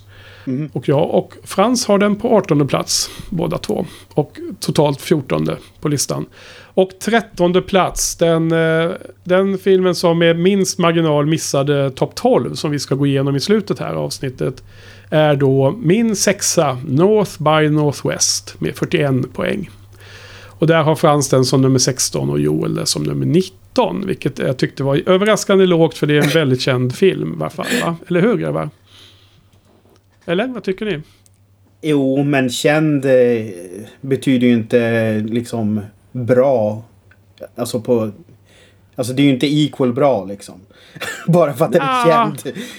Den är väl känd av något skäl? Jo, men, men alltså jag, jag kommer inte ifrån att att jag trots allt tycker... Alltså visst, det finns absolut bra grejer med den. Men som helhet så är det en svag film. Därför att för mig är det inte tydligt vad konflikten om själva spiongrejerna. Alltså att, du vet att man går in i sådana detaljer. Vad är, det- vad är det för information som smugglas och sådana bitar? Alltså det känns som Ja. att det saknas pusselbitar. Det må vara, men jag var ändå lite förvånad över att en så känd film kom så lågt hos er. Så eh, för vår ackumulerade gemensamma topp 12 ska vi se här. Jag har... ehm, jag har sex av mina topp 10 kvar. Som är med. Ehm, eller vi kan eh, ta... Ja, sex stycken. Frans har... eh, åtta av sina topp 10 kvar. Och Joel har också... Han har sju av sina topp 10 kvar. Så att då får vi hålla på det lite så får ni se vad som händer. För ni har ingen aning om hur listan faller ut va? Nej. Nej. Så det blir lite kul.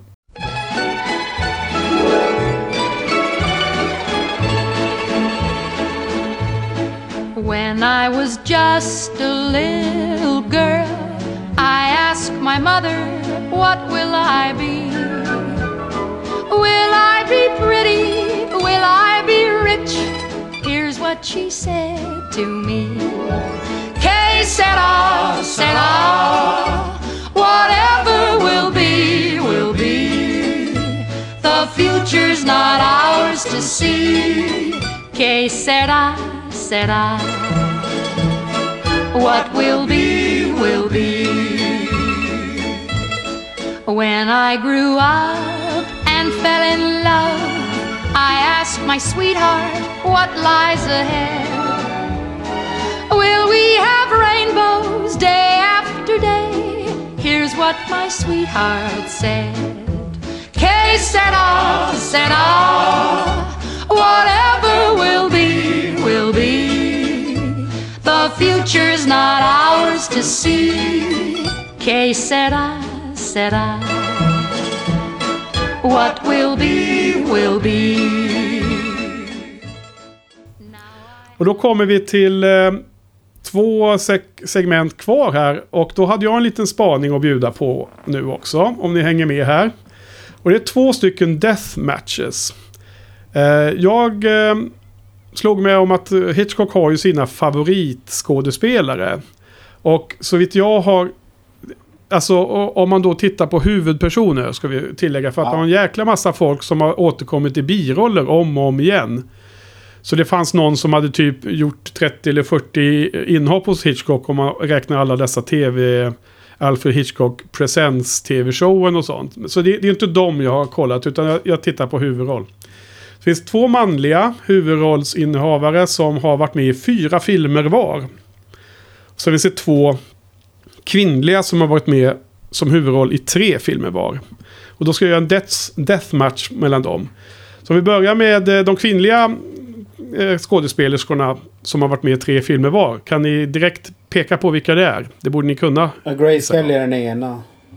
Tippi Hedren eller? Nej, nej, nej. Hon var med i två kanske? Okej. Det är Grace Kelly är rätt. Rätt till Joel. Mm. En, en kvar att gissa på. Inte fuska. Alltså huvud, det är huvudroller vi snackar nu alltså. Ja. ja. Klockan tickar ner. Fem, fyra, tre. Frans, du vet. Du vet ju Frans. Jag vet inte. sagt det flera Jag gånger. vet att det inte. Nej, du vet det inte. Den andra är ju Ingrid Berg. Ah. Ingeberg. Så vilken är då eh, bäst av de här två om man ser på filmerna? Och då kan vi säga då, då får ni själva hojta ut vilken ni tycker. Nu, nu, nu pratar vi inte om eh, skådespelarinsatserna, utan jag menar mer filmerna som sådana. Att, eh, tävlingen är vilka, vilka tre, sätt de tre filmer är bäst här, som de här två har frontat. Ingrid Bergman erbjuder Spellbound, Notorious och Under Capricorn. Och det ställs emot Grace Kellys filmer som är Dial M for Murder, Rear Window och To Catch a Thief. Har ni någon åsikt? Väldigt Alltså, jämnt. Väldigt jämnt. Väldigt jämnt hos Frans. Johan, Ja, har du nej, något? ja, f- för mig, eh, dels jag har inte sett Under Capricorn så att Bergman är underläge där redan. Men sen är ju Grace Kellys filmer är ju väldigt bra. Alltså Dial M och Rear Window tillsammans är fantastiska. Så att det henne blir Precis. det. I min eh, deathmatch så vinner ju Grace Kelly helt överlägset. Det finns ingen film av henne som ens är i närheten av de låga placeringar som alla Ingrid Bergmans filmer har på min lista. Så att för mig är det helt entydigt. Så det, det, den deathmatchen vinner Grace Kelly. Och sen då, andra delen var ju då manliga huvudroller. Och då har båda dessa manliga huvudroller fyra filmer vardera som de eh, är huvudrollsinnehavare i. Kan ni nämna två stycken manliga skådespelare som har fyra filmer var? Hitchcock. Cary Grant. Cary Grant. Cary Grant är rätt. Yes. Yes. Och den andra? James Stewart. James Stewart är rätt. Och då, då är en deathmatch här mellan de, dessa fyra filmer som ställs mot varandra. Cary Grants filmer är Suspicion, Notorious, To Catch a Thief och North by Northwest. Ställs emot Jimmy Stewarts filmer Rope, Rear Window, The Man Who Knew Too Much och Vertigo. Ja, för mig är det spel på ett mål här. Eh, och vem var det som hade de bättre filmerna då? James Stewart. Alltså, Ja. det, det, alltså det var verkligen någonting som stack ut när jag såg om mycket filmer. Dels, så blev jag dels blev jag väldigt förvånad att han bara hade spelat huvudroll i fyra av filmerna. För jag trodde han hade, jag trodde han hade gjort, eller det gäller båda de här. Jag trodde båda de hade faktiskt gjort fler än fyra. När jag bara Ja. liksom tänkte på det. Men, eh, nej men James Stewarts filmer är ju, alltså det är ju fantastiskt snitt på de där alltså. Ja. Absolut. Eh, jag förstår det. Eh, även om fyra filmer för en regissör är ganska många. Så man kan förstå att det har blivit en liksom, eh, tesen. Man har, man har Jo, den. men, men, men grejen är att båda har ju varit med så jävla länge. Det var det som slog mig också. Att liksom, de har ju en spännvidd med att ha jobbat åt honom i typ 20, nästan 25 år också. Mm. Så att det, då, då blir det så att man bara blandar ihop, ja men hur många är det egentligen? Liksom? Ja, jag förstår. Eh, du då Frans? Jag tycker det, återigen att det är väldigt jämnt. Jag tycker att eh, James Stewarts filmer, de har bästa toppen kanske eventuellt, men, eh, men det finns några riktiga höjdare hos i Cary Grants filmer också där. Ja. Ja, och hos mig är det nästan dead eh, even. Om man säger neck to neck in på upploppet. Och de har... Eh, Cary Grant har ju tre filmer topp 10 hos mig. Medan Jimmy Stewart har två. Men Jimmy Stewart har de, de, de eh, högre topparna. Medans, eh, men också någon film där som är, drar ner och besudlar hans total. Så för mig är det väldigt jämnt. Men rent matematiskt enligt min eh, topplista så, så vinner Jimmy Stewart med en noslängd på upploppet. Om man räknar rent matematiskt på placeringssiffror. Så det var min, min lilla spaning här med dessa. eh, Jag håller med Joel, man tänker att de här är med hela tiden. Men eh, ja, jag tyckte ändå det var kul. Fyra filmer var respektive tre filmer var. Så med det då så ska vi ha en avslutande eh, mer eller mindre filosofisk spaning från Dr. Frans här innan vi avslutar hela det här avsnittet med att avsluta med topp 12 på vår gemensamma lista då. Om en liten stund. Ja, Joel nämnde ju tidigt i avsnittet Hitchcocks personbeskrivningar. Och jag skulle vilja prata lite om eh, personerna själva, eller karaktärerna själva. De är ofta i utkanten. Ibland osympatiska, otrevliga, odrägliga. Ibland bara annorlunda. Ibland eh, eventuellt psykiskt sjuka. Ibland personer som på den tiden när filmerna gjordes inte var eh, fullt, fullt accepterade kanske. Så jag, jag skulle vilja ta upp några karaktärer här och sen så komma till någon slags slutsats. I, eh, I filmen The Lady Vanishes så tvingas vi acceptera att den eh, odräglige hemfridsbrytande folkmusikforskaren Gilbert, att det är han som är hjälten. Det spelar ingen roll vad vi tycker om honom. Det är han som ordnar biffen och det är han som får sin iris till slut. I, I Notorious så har vi den hopplösa alkoholiserade Alicia som eh, tar sitt uppdrag för att hon är tvungen. Hon har inte det minsta hjältemodig. eller och ingen, det finns ingen moralisk bakgrund till att hon gör, gör det, det hon gör. Men eh, vi, vi ges inget val. Vi måste bara acceptera det och vi får hoppas att det är hon som, eh, som klarar sig till slut. Och eh, i Spellband så kan vi inte göra annat än att se på när vår hjälte Konstans blir ögonblickligen trollbunden av den allt annat än charmerande John Ballantyne. Hur obegripligt vi än tycker det att det är så. Vi kan, vi kan spjärna emot allt vad vi orkar. Det spelar ingen roll, hon, hon blir det ändå. Ja, ja Och i, i Rear Window spelar James Stewart med bravur en trumpen, taskig, bitter gammal gubbe. Men eh, vi tvingas ändå acceptera att det är han som har rätt om mordet och vi tvingas acceptera att den frejdiga Liza är upp till över öronen förälskad i honom, vad vi än tycker. I Frenzy så är den ultimata skyldige den som måste vara den som inte hör hemma i samhället. Det är ändå han som är hjälten, det är han som är vår oskyldigt anklagade. I Marnie har vi en kontrollerande våldtäktsman som, eh, som är, ändå är den som vår huvudperson till slut försonar sig med. Och vi, vi får acceptera hennes val där. I Rebecca får vi återigen acceptera att den buttre, stundom elake Mr Winter är den som huvudpersonen, den andra Mrs Winter, vill ha. Det är hennes val i livet.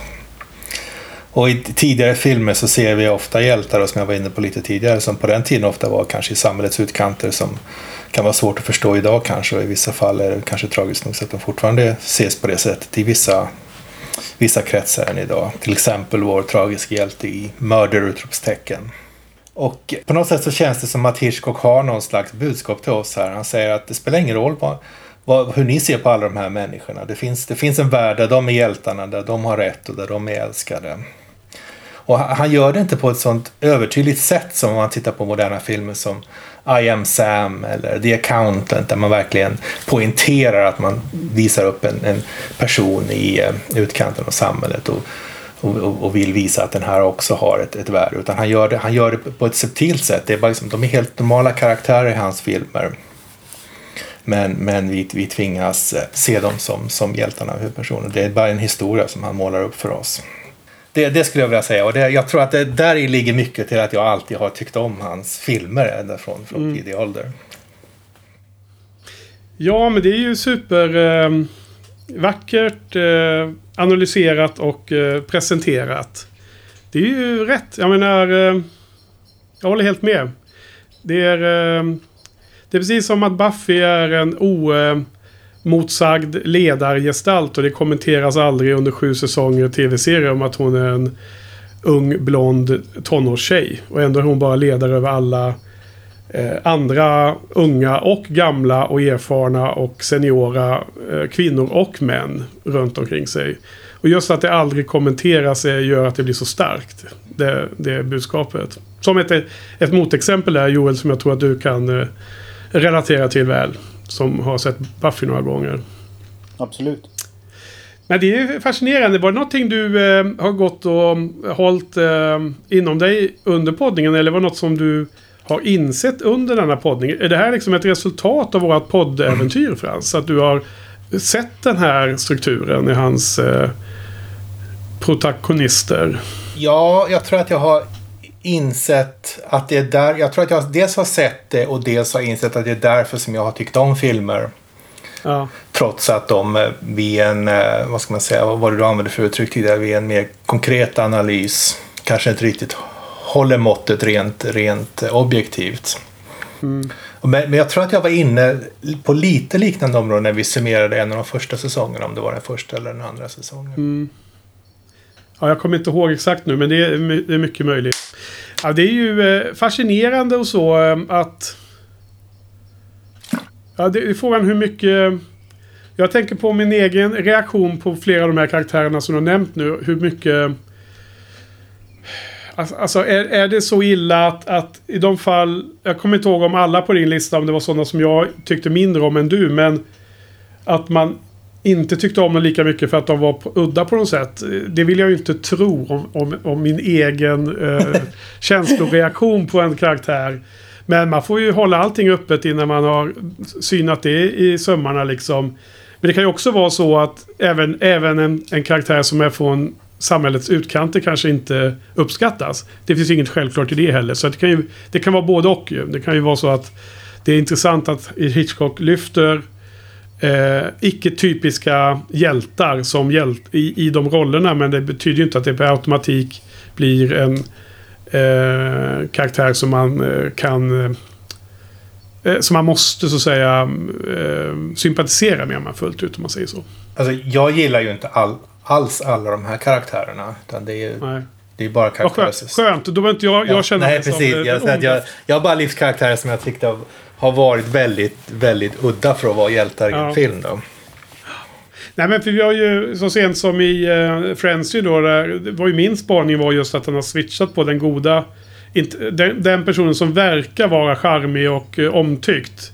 Till, och det, respektive den som var vresig och alltid arg. Och så har man gjort switchat på vilken som var den onda och vilken som var hjälten. Så att där hade vi ju sett den, den effekten då, då. Och det var ju en roligt lek med den förväntade liksom, bilden då, så tyckte jag. Ja. Verkligen.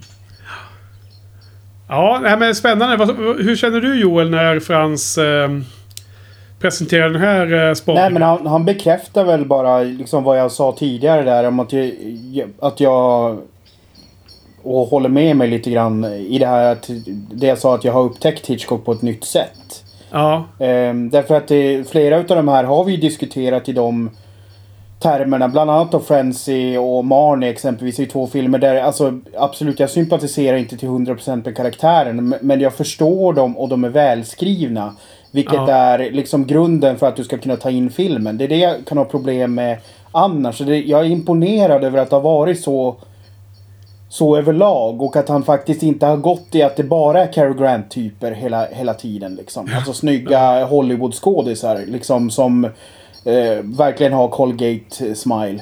Men sen Ja. tyckte jag det var intressant när du, när du nu drog din, eh, eh, din spaning här att eh, det sätter lite fi- på fingret på varför jag tror att jag inte riktigt gillar Trouble with Harry. Så att nu får väl Henke ta en eh, Valium eller Losec eller vad, sånt här lugnande piller eller...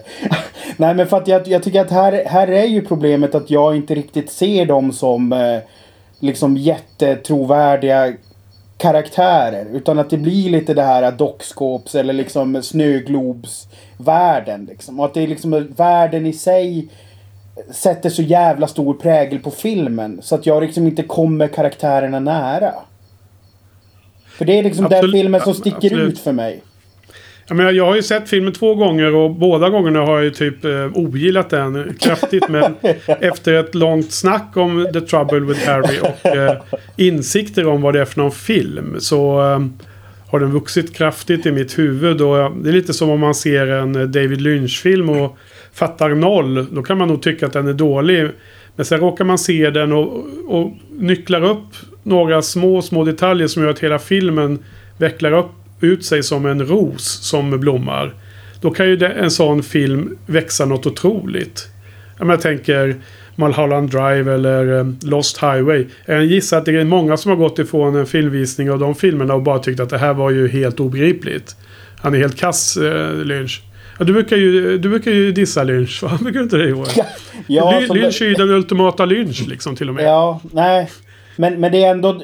För, för mig blir det så här att ska jag liksom... Hade jag alla Hitchcock-filmer här som små mynt och så skulle jag liksom, liksom sortera in dem så här. Den som blir över är ju Trouble with Harry hela tiden. Alltså det är så här... Det är därför den är så rolig. Det är därför den är så fantastisk i den här samlingen tycker jag.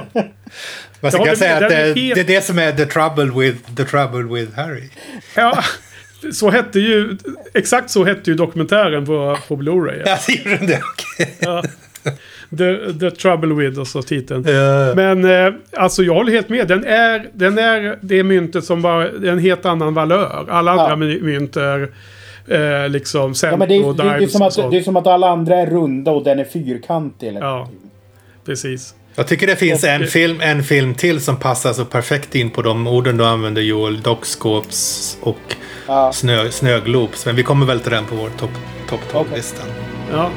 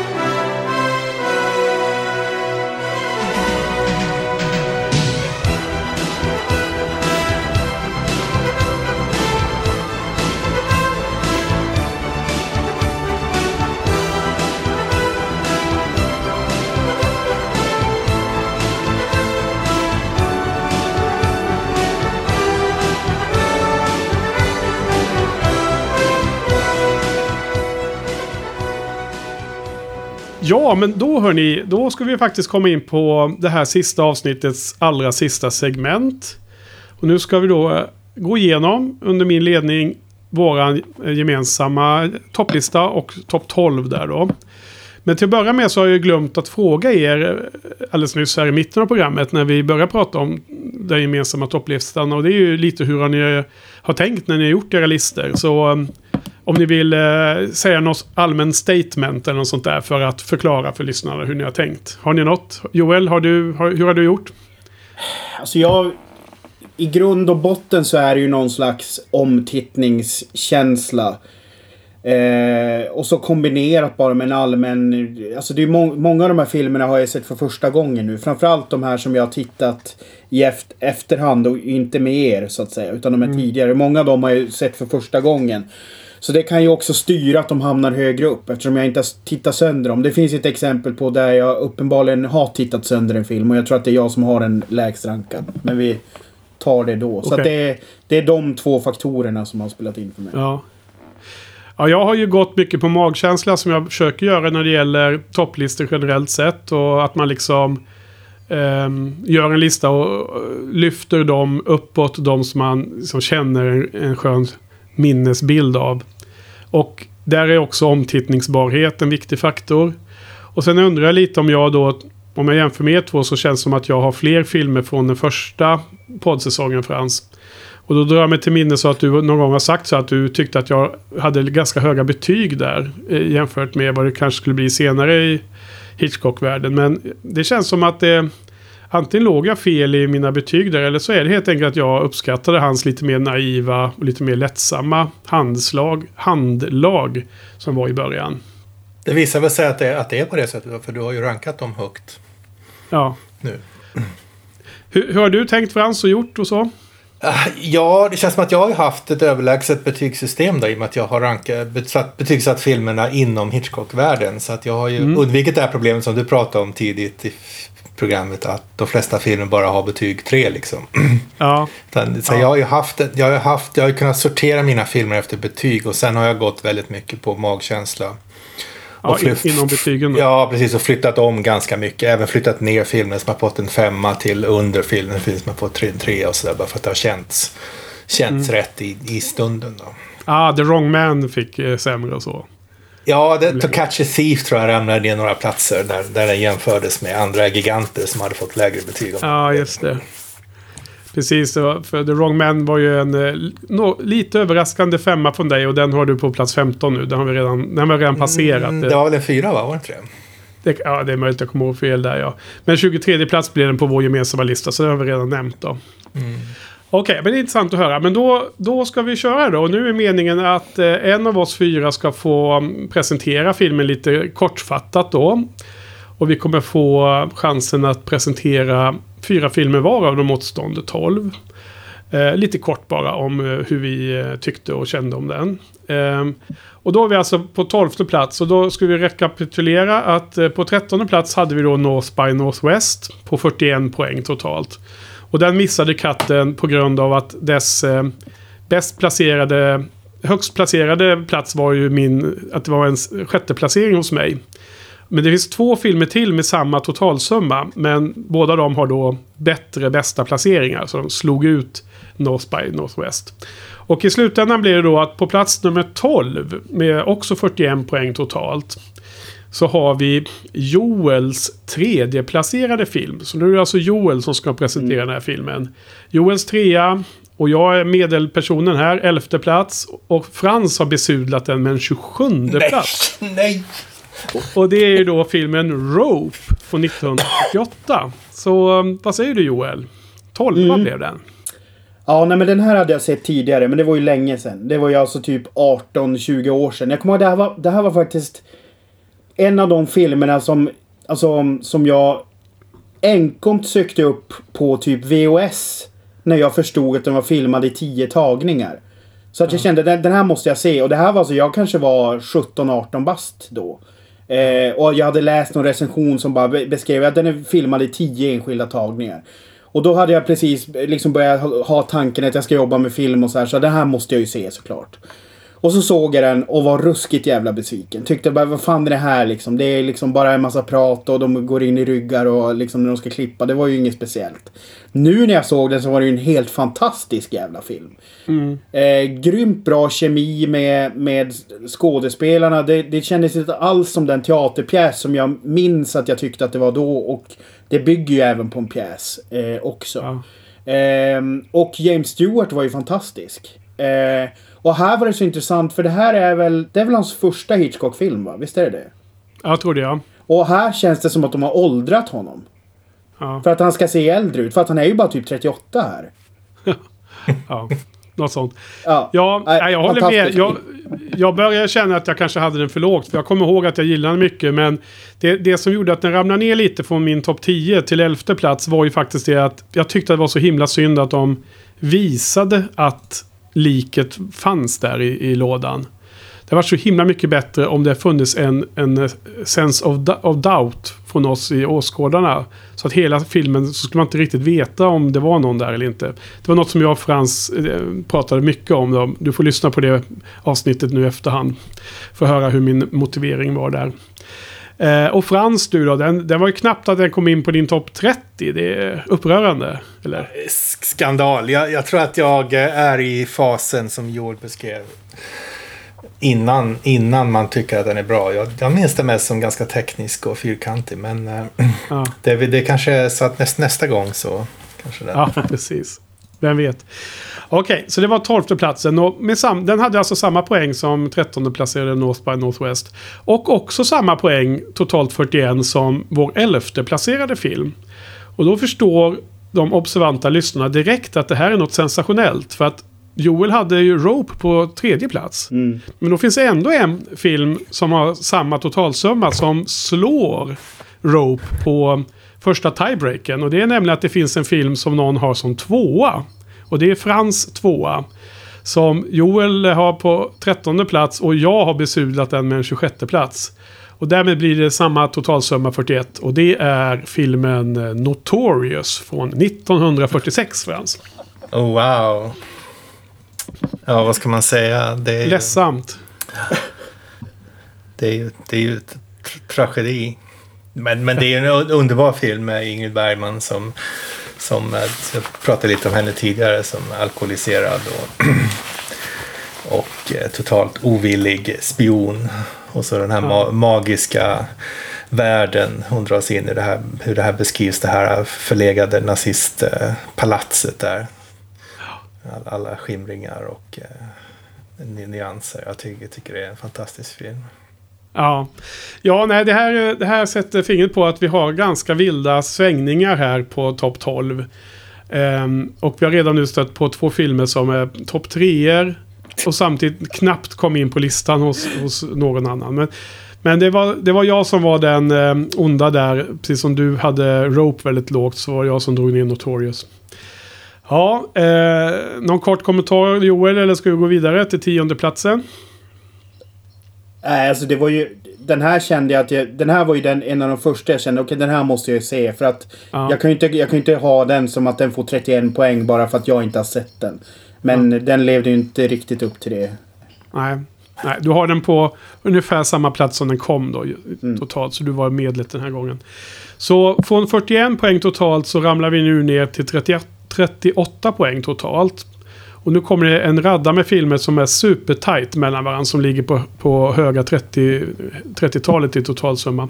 Så det är väldigt jämnt här. Vilket betyder att små, små skillnader i våra listor hade gjort skillnad på totalen här. Det, så allting är väldigt eh, volatilt ska jag säga. Men på tionde plats så får vi faktiskt en film med 38 poäng som är eh, Frans femma. Min nia och Joel har besudlat den med en 24 plats. Och det är Suspicion från 1941. Det vill säga Cary Grant två filmer i rad här. Eller hur Frans? Ja, Så vad har vi att säga om den då? Din femma, Cary Grant och ett glas mjölk som det lyser ifrån. ja precis.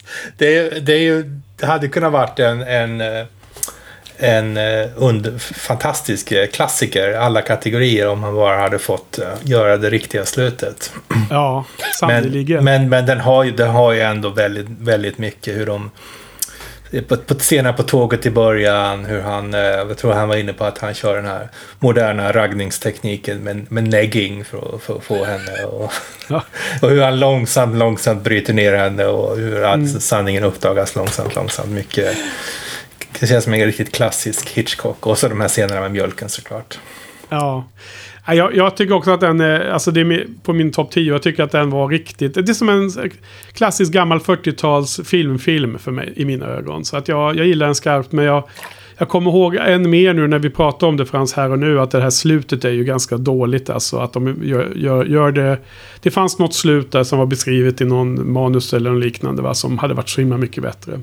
Alltså det, det, riktiga, det riktiga slutet är ju att han, han mördar henne, men hon har skrivit ett brev där, hon, där, hon, där hon talar, eh, avslöjar honom. Och hon ber hon, innan han mördar henne så ber hon honom posta det här brevet. Så att det, filmen Ja. skulle då sluta med att han går till brevlådan och lägger på brevet som, som eh, Ja. av, avslöjar honom som mördaren. Som, som kan göra att han hamnar i elektriska stolen. Ja, Det hade varit så jäkla bra Hitchcock-slut. Alltså där man får, man får knyta ihop eh, slutet på storyn i huvudet sen efteråt. Ja. Ja, så det var en fin tionde plats eh, med 38 poäng. Och så drar vi av ett poäng. Och då har vi både plats 8 och 9 har då 37 poäng vardera. Men den som förlorade tiebreakern eh, och, och därmed på nionde plats är då min sjua.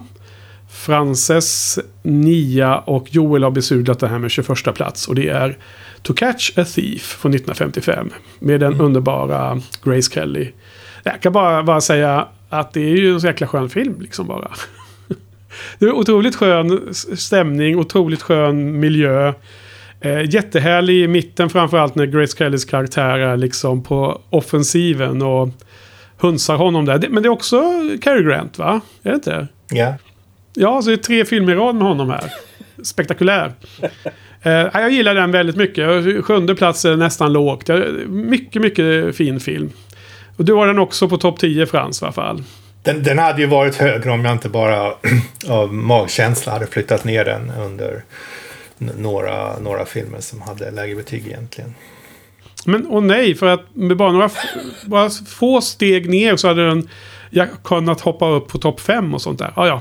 Ja, men om jag hade gjort listan en kvart tidigare haft en annan, en, en annan magkomposition så hade den hamnat kanske högre upp. Ja. Ja, precis. Om du hade liksom tagit, eh, ätit en bit ost mindre eller något sånt där så inte hade ont i magen.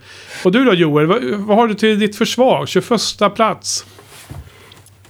Nej men alltså den... Eh, jag gick ju på känslan jag hade när vi, när vi pratade om den. Och att jag tyckte att det inte Ja. kändes riktigt som... Som att Hitchcock... Det känns lite som att Hitchcock fonade in den lite. Liksom. Det var ju för att det Ja. kom ju från väldigt bra filmer. Alltså Dial M var ju fantastisk. Och det var ju det som bara kick, kickade in mig i Hitchcock-världen igen. Och så kände jag att den där... eh, Nej, jag vet inte. Den, den kände lite infonad. Den har ju absolut sina bra scener men, men jag måste säga att den där ligger nog... Jag, jag skulle inte flytta på den faktiskt. Nej, nej. Jag har nog, an, jag har nog andra som jag... Ja, det finns många saker man kan ångra sig i sin lista, absolut. Um, men... um, men då är det som det är och den fick plats 9 med 37 poäng. Och på samma poäng då som jag nämnde så har vi då på åttonde, på åttonde platsen också 37 eh, poäng. Där har jag ju besudlat den totalt då, då kan jag säga. För det är era... Jag gav den 29. det är riktigt risigt. Men ni, ni har, båda ni har den på fjärde plats. Och det är Joels tur att presentera en film. Så det är alltså filmen Rebecca. Som ni har som fyror båda två. Nej men den var ju... Den hade jag nog fan aldrig sett klart hela. Jag tror att jag såg halva typ när jag bodde i USA. Och ty, tyckte de bara det här var för tråkigt. Alltså jag såg den på TCM eller liksom någon annan classic-kanal där. Och bara kände att ja men det här är ju en Hitchcock-klassiker. Liksom, den har Criterion dubbel-DVD och liksom är svinmatig. Det här är liksom... Ska väl vara en av hans första tunga filmer. Men jag kuggar inte i liksom. Men det gjorde jag ju från första stund här. Eh, mycket för att Joan Fontaine är så jävla bra. Ja. Men sen så tycker jag även att eh, han... Eh, Laurence Olivier, han är ju väldigt liksom trulig och eh, snobbig och sådär. Men eh, på något sätt så funkar det eh, faktiskt bra där. Återigen det här att han lyck, liksom lyckas sätta karaktärer på ett bra sätt. Jo. Sen, Och- sen tycker ja. jag den, den slut... Alltså på något sätt så jag gillar stämningen som är den första en och en halv timmarna av filmen. Sen blir det ju en liten annan film på slutet. Mm. Och jag hade på något sätt så hade jag känt att jag kanske hade velat att den liksom planade på i det där liksom det första tempot. Och inte gick in i den här Ja. hurdan... Den är mycket mer mystisk och mycket Ja. mer Exakt. terror-thriller i första Ja. 90. Sen- Sen blir det en lite pajig actionfilm i slutet Precis. nästan. Frans, du har ju alltid älskat den här filmen och eh, vi hade ju en rejäl eh, provomgång på poddning när vi hade ett avsnitt som vi var tvungna att vaska och spela om igen. Kommer du ihåg det? Nej, det kommer jag inte ihåg. Jo men det kommer du väl ihåg? Jag var ju tvungen att spela om det. Det blev ju inget bra. Oj då, det låter oroväckande. Vadå, så det var inte ens tekniska fel utan det var att innehållet blev för dåligt? Frans, Frans eh, och jag blev eh, inte helt överens om eh, hur vi skulle beskriva filmen. Så att vi, var, vi, var, vi, vi var tvungna att eh, producera ett nytt avsnitt. Det var totalt urvattnat. Det där avsnittet får du släppa i feeden någon gång under Nej, sommaren. det, bara. det, det är destruerat sedan länge. Dubbelcheckat att det är deletat från, eh, från eh, papperskorgen och allting på datorn. Ja men Frans, du, du, du står kvar vid dina hyllning av detta. Det är fjärde plats. Så det är en hög, högt. Den kom på åttonde ändå. Trots att jag drog ner den så är det ändå en fin placering på vår lista här måste man ändå säga va? Ja, alltså den hade kanske kunnat hö- komma högre, men det var ju tre. Det känns som att det var tre, tre giganter som inte, den kunde liksom inte slå dem, även om den har en enormt... Men det, det som har en viktig position med den här, för det är inte bara film, utan det är en boken och berättelsen som jag tycker är fantastisk. Så att Ja, det, precis. Du, du gillar ju boken kanske ännu mer än filmen gissar jag till och med va? ja, ja, precis. Men är, det- är det någon av er som har sett remaken? Netflix-remaken eller? Nej. Nej, inte än, men jag har börjat titta på den, men jag var för trött, trött den kvällen. Så att Är det- är den lång? Det var nog bara att jag kommer inte ihåg om den var speciellt lång. Det var mer att jag var, inte orkade koncentrera mig på det. Men det var bra att du sa, jag, sa det. jag är jättesugen. Jag ska absolut se den. Ja, men det ska också. Okej. Mm. Ja, det var plats 8. Så kommer vi då till plats 7 och då går vi ner från 37 till 35 poäng. Så det är ett litet hopp. Och återigen är det jag då som är den onda här som har besudlat den med 20 plats. Men eh, Frasse har den som 8 och du Joel har den då på en eh, bra sjunde plats. Och det är alltså Dial M for Murder. Så där har vi den som du nämnde alldeles nyss. Som vi såg veckan före To Catch a Thief. Alltså det, det är ju också den filmen som jag faktiskt... När jag satt med listan så satt jag och funderade på om den skulle vara ett hack över. Nu minns jag inte... Eh, och det blir kanske spoiler att säga. Men jag för mig att det var, det var väldigt nära att, den, att jag bumpade den ett, ett snäpp till i alla fall. Mm. Eh, är, det, är det jag som pratar om den eller?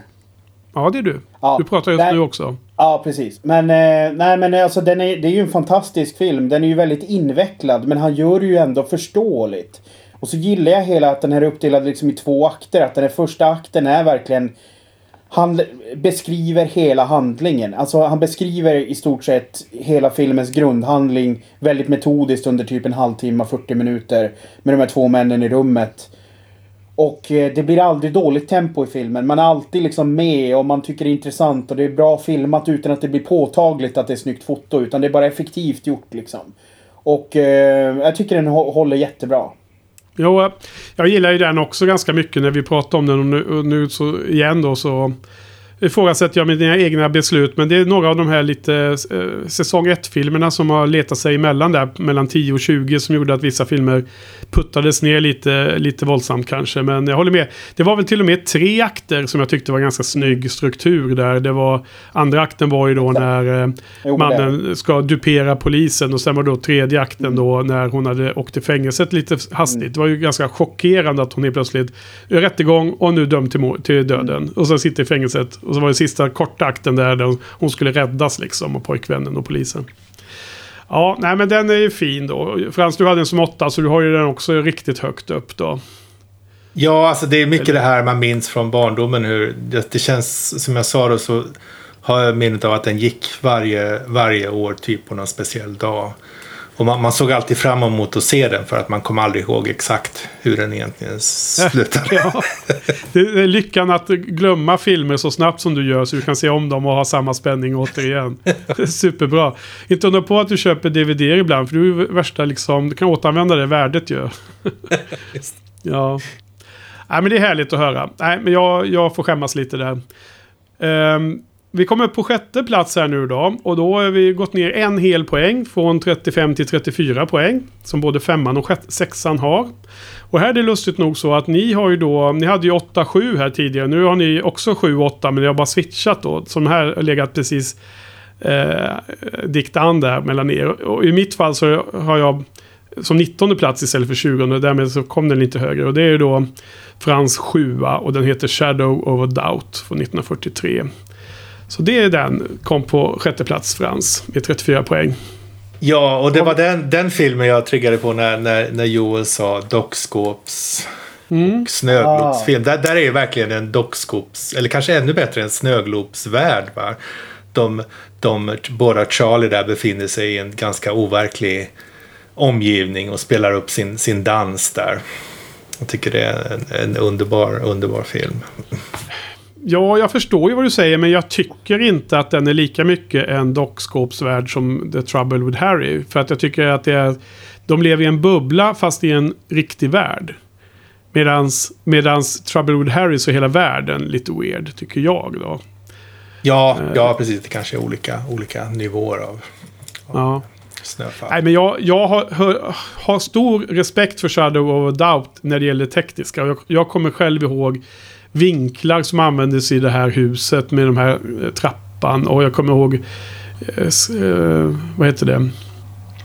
Skuggor när de var inne på något, muse- eh, på något bibliotek och skulle leta efter något tidningsutklipp eller vad det var. Men eh, av någon anledning så kom den lite lägre för att eh, jag kanske inte liksom eh, tillräckligt starkt eh, eh, gillade karaktärerna i någon mening. Det, jag är oftast karaktärsdriven när det gäller ratea filmerna faktiskt. Även om jag gillar den unga Charlie mycket som jag nämnde tidigare. Men jag tyckte han... Eh, main, eh, main eh, lead där som också var main villain var... ah, det var något som jag inte riktigt köpte med honom. Hans... Du då Joel, åttonde plats. Det är väldigt högt, väldigt bra. Ja, ja alltså det, den, den lever ju mycket på sista 40 minuterna. Alltså både den här och Notorious lider ju av att, att inledningen är så fruktansvärt sega. Alltså grejen att ah, de hade varit just det, det var perfekt, det du sa. de hade varit perfekta filmer på alltså en, en runtime på en timma typ. Därför att det, det här med, med att sätta karaktären som Ingrid Bergmans karaktär i Notorious exempelvis. Det kan man göra mycket, alltså det, det görs. Man kan bara klippa ner i början en massa. Och det är samma sak här. Att, eh, så att det, det blir så här att jag, jag satt lä- länge och funderade, ska jag orka liksom? Och så till, men till slut så kom det då till en viss gräns där det blev jätte, jättebra liksom. Och jag gillar också Charlie jättemycket. Eh, Karaktären. Eh, så att det blir ju det, det blir ju det höga men jag, hade, jag tycker det hade varit intressant som sagt om det faktiskt hade varit, de hade klippt ner det till vad vad det skulle ha varit så hade det blivit liksom en jävligt cool filmupplevelse. Nu vet jag att det ju inte funkar riktigt så på den här tiden att man gjorde kortare filmer men eh, jag tycker den hade tjänat på det. Mm, ja. Men minns, Intressant minns, du, minns du sången Hen- Henrik? Nej. Punchen kommer, punch. Ja, när var den? När spelades den? Ja, var det, var det någon i, i början familje- eller något sånt där va? Familjemiddag eller vad var det? Det var någon, någon, någon bal va? Han lurade ju gamla änkor va? Och spelade om den. Ja, så var det kanske. Ja. Ja, Det är lustigt att höra lite kommentarer från Joel här på filmen som du har sett utan att vara med och podda om dem. Men, men eh, vi, vi, vi, vi, får hålla det, vi får gå vidare här då. Vi har Yes. topp fem kvar nu hörni. Behöver ni hämta er lite eller? Nej, kör på. Vi kör på. På femte plats som då har samma totalsumma som sexan Shadow of a Doubt. Men som har då fått en bättre placering på grund av en tiebreaker. Med 34 poäng totalt. Eh, Frans hade den på 20 plats. Joel på 11 plats. Och därmed så är det min trea. Och det är alltså Rear Window från 1954. Och eh, även om det inte var därför jag la den på tredje plats. Men det var ju faktiskt tredje gången gilt för mig. Och det var ju två tittningar som jag eh, liksom bara tyckte att den var helt okej. Och sen nu så tyckte jag att den var superskön. I stämning, i Grace Kellys karaktär, i James Stewarts karaktär. Som var irriterande i början men som blev redeemed tycker jag under andra halvan. Och... Eh, Ja men det var väldigt, det känns som en snuttefilm, Snuttefilt-film. Alltså en mysig värld att komma in i. Och alla de här roliga tala om dockskåpsscener. Eller, eller världar. Det var ju som små scener från de här lägenheterna man såg in genom fönstren och de här olika karaktärerna vi fick följa. Jag tyckte det var en riktigt härlig eh, miljö. Och sen skadade det inte att det fanns ett fantastiskt bra Castle-avsnitt som vi, var, som vi fick i hemma, hemmauppgiften att titta samma vecka som var överlägset nästan alla dessa filmer var ju den Castle-avsnittet. Men det är ju en annan femma, det får vi diskutera på annat sätt. Ha, Frans, 20 plats. Vad är det som har hänt? Jag tror Ja, du var det- större det var fan av dåligt. detta. Ja, men jag tror att jag köpte aldrig den här uh, dockskåpsvärlden. Och jag, det känns när du beskriver det som att nästa gång jag ser den så kommer jag nog att um, för, förstå det bättre och kunna se det bättre. Så att det, det, den är en, eh, vad säger man, en, eh, vad, är, vad är uttrycket? En, en sån film som kan, en bubblare. Bullet. Det, det är som en- finns som, Den har en bullet också. Ja. I, i, det- det- i, inom travet har man en term att en häst kan vara nästa gångare. Och det är då en häst som kommer leverera nästa lopp. Så att det är väl förhoppningsvis Precis. det här nästa gångare för dig. Ja, det här kan nog vara nästa gång. Här, precis. Ja, så, så då har vi fått vår första topp tre-placering tror jag levererad här. Om jag inte helt... Nej, Nej. vänta. Vi, Nej, nej. di- Din Notorious har vi redan haft. Det är ju din två. Ja. Ja, re, Och Joels re- trea också. men Joels trea också. Vad dum jag. Okej, glöm det. Och du Joel har den på en eh, modest elfte Ja, men, men det är ju enbart för min liksom Chinese eh, waterboarding, eh, ter, alltså eh, tortyr utav den från filmvetenskapen. Alltså Ja, den, åker, den åker ju bara ner för att jag har ju fullständigt tittat sönder den. Tyvärr. Det, så var det ja, precis. Men, du, men det gick ändå an att se den här gången när man inte såg... Ja, det jo, jo, ja, nej men absolut. Det, det, det, så är det ju. Men, men det jag kan, kan inte komma ifrån. Alltså när vi, när vi sitter och pratar om den i stunden i det avsnittet så höjs den ju. Men så fort jag ska börja tänka på filmen så blir det ändå att jag eh, liksom eh, på något sätt har tittat sönder den. Men jag gillar ju tematiken med det här med de små historierna som berättas. Det är ju fantastiskt filmberättande. Det är liksom genialiskt på så jävla många sätt liksom. Så att det är ju... När man väl bara tar till sig den så är det ju jättebra gjort. Men det, jag är ju krä- spyfärdig liksom. Ja, det, det, är- det är bra. Det, det är eh, bra eh, förklaring. Då kommer vi till plats nummer fyra och då droppar vi ner från totalen 34 poäng som Rear Window hade till eh, 31 poäng. Och den här filmen... Eh, eller anledningen till att den är bara fyra är ju för att jag har den på 24 plats nämligen. ja, det är lustigt. Eh, Joel, du har den som sexa. Men här har vi då kvällens första, första placering. Och det är alltså Frans etta av alla filmer. Och då får du säga vilken är Frans. Vilken film är det vi pratar om? Marnie. Marnie från 1964 är Frans etta och på vår gemensamma fjärde plats. Så berätta Frans, varför är den etta bland alla Hitchcock-filmer? Det enda man behöver säga är bara lyssna på vårt avsnitt. Vi hade tre helt olika uppfattningar om filmen. Vi hade massa, var och en av oss hade massa olika tankespår i alla möjliga riktningar. En film som var extremt givande att tänka på och prata om.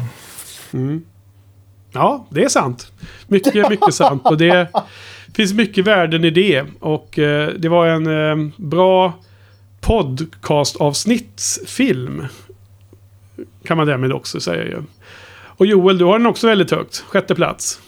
Ja, nej men det, alltså den är ju... Den är ju liksom som en... Det är liksom en den är en oslipad diamant. Alltså det skulle kunna ha blivit en perfekt film. Och det, det är den verkligen inte. Men man ser ju att det finns en jävla intressant grund eh, i den. Och, och det är liksom, jag är fascinerad av den. Jag, jag kan absolut titta den igen. Och jag tycker Tippi Hedren var för mig väldigt förtrollande. Det var någonting med hur hon uttryckte sig och hur hon, förmedlade rädsla och skräck som verkligen eh, liksom gick hem hos mig. Eh, Så att det... Den, den, den satt jag och funderade länge hur jag skulle ranka liksom. Och den hade också... En annan dag hade jag kunnat haft den högre upp. Helt klart. Ja, den är ju bara en poäng mer i total eh, placeringssumma än trean. Så att med bara en liten, liten variation så hade den kommit högre upp. Men jag å andra sidan eh, hade ju kanske den utanför mina topp 30 ett tag. Men jag tog in den på grund av, på grund av att den var så intressant. Och sen eh, kan jag aldrig underskatta kopplingen till Bond där med Sean Connery. Så att det är klart att den ska vara med på listan någonstans. Och eh, därmed så har vi bara topp tre kvar på vår gemensamma lista. Och eh, den eh, tredjeplacerade har bara en enda poäng bättre än Marnie. Så att det är fortfarande 30 poäng totalt. Och ändå kommer en trea. Så 30 poängs placeringssummering ger en tredje plats på vår lista. Vilket indikerar att vi inte har så himla samsyn på toppen. Eh, speciellt mycket. Och på eh, plats tre är det en film som jag ska presentera för det är min femma. Eh, Joels 14, Frans 11, blir 30 poäng.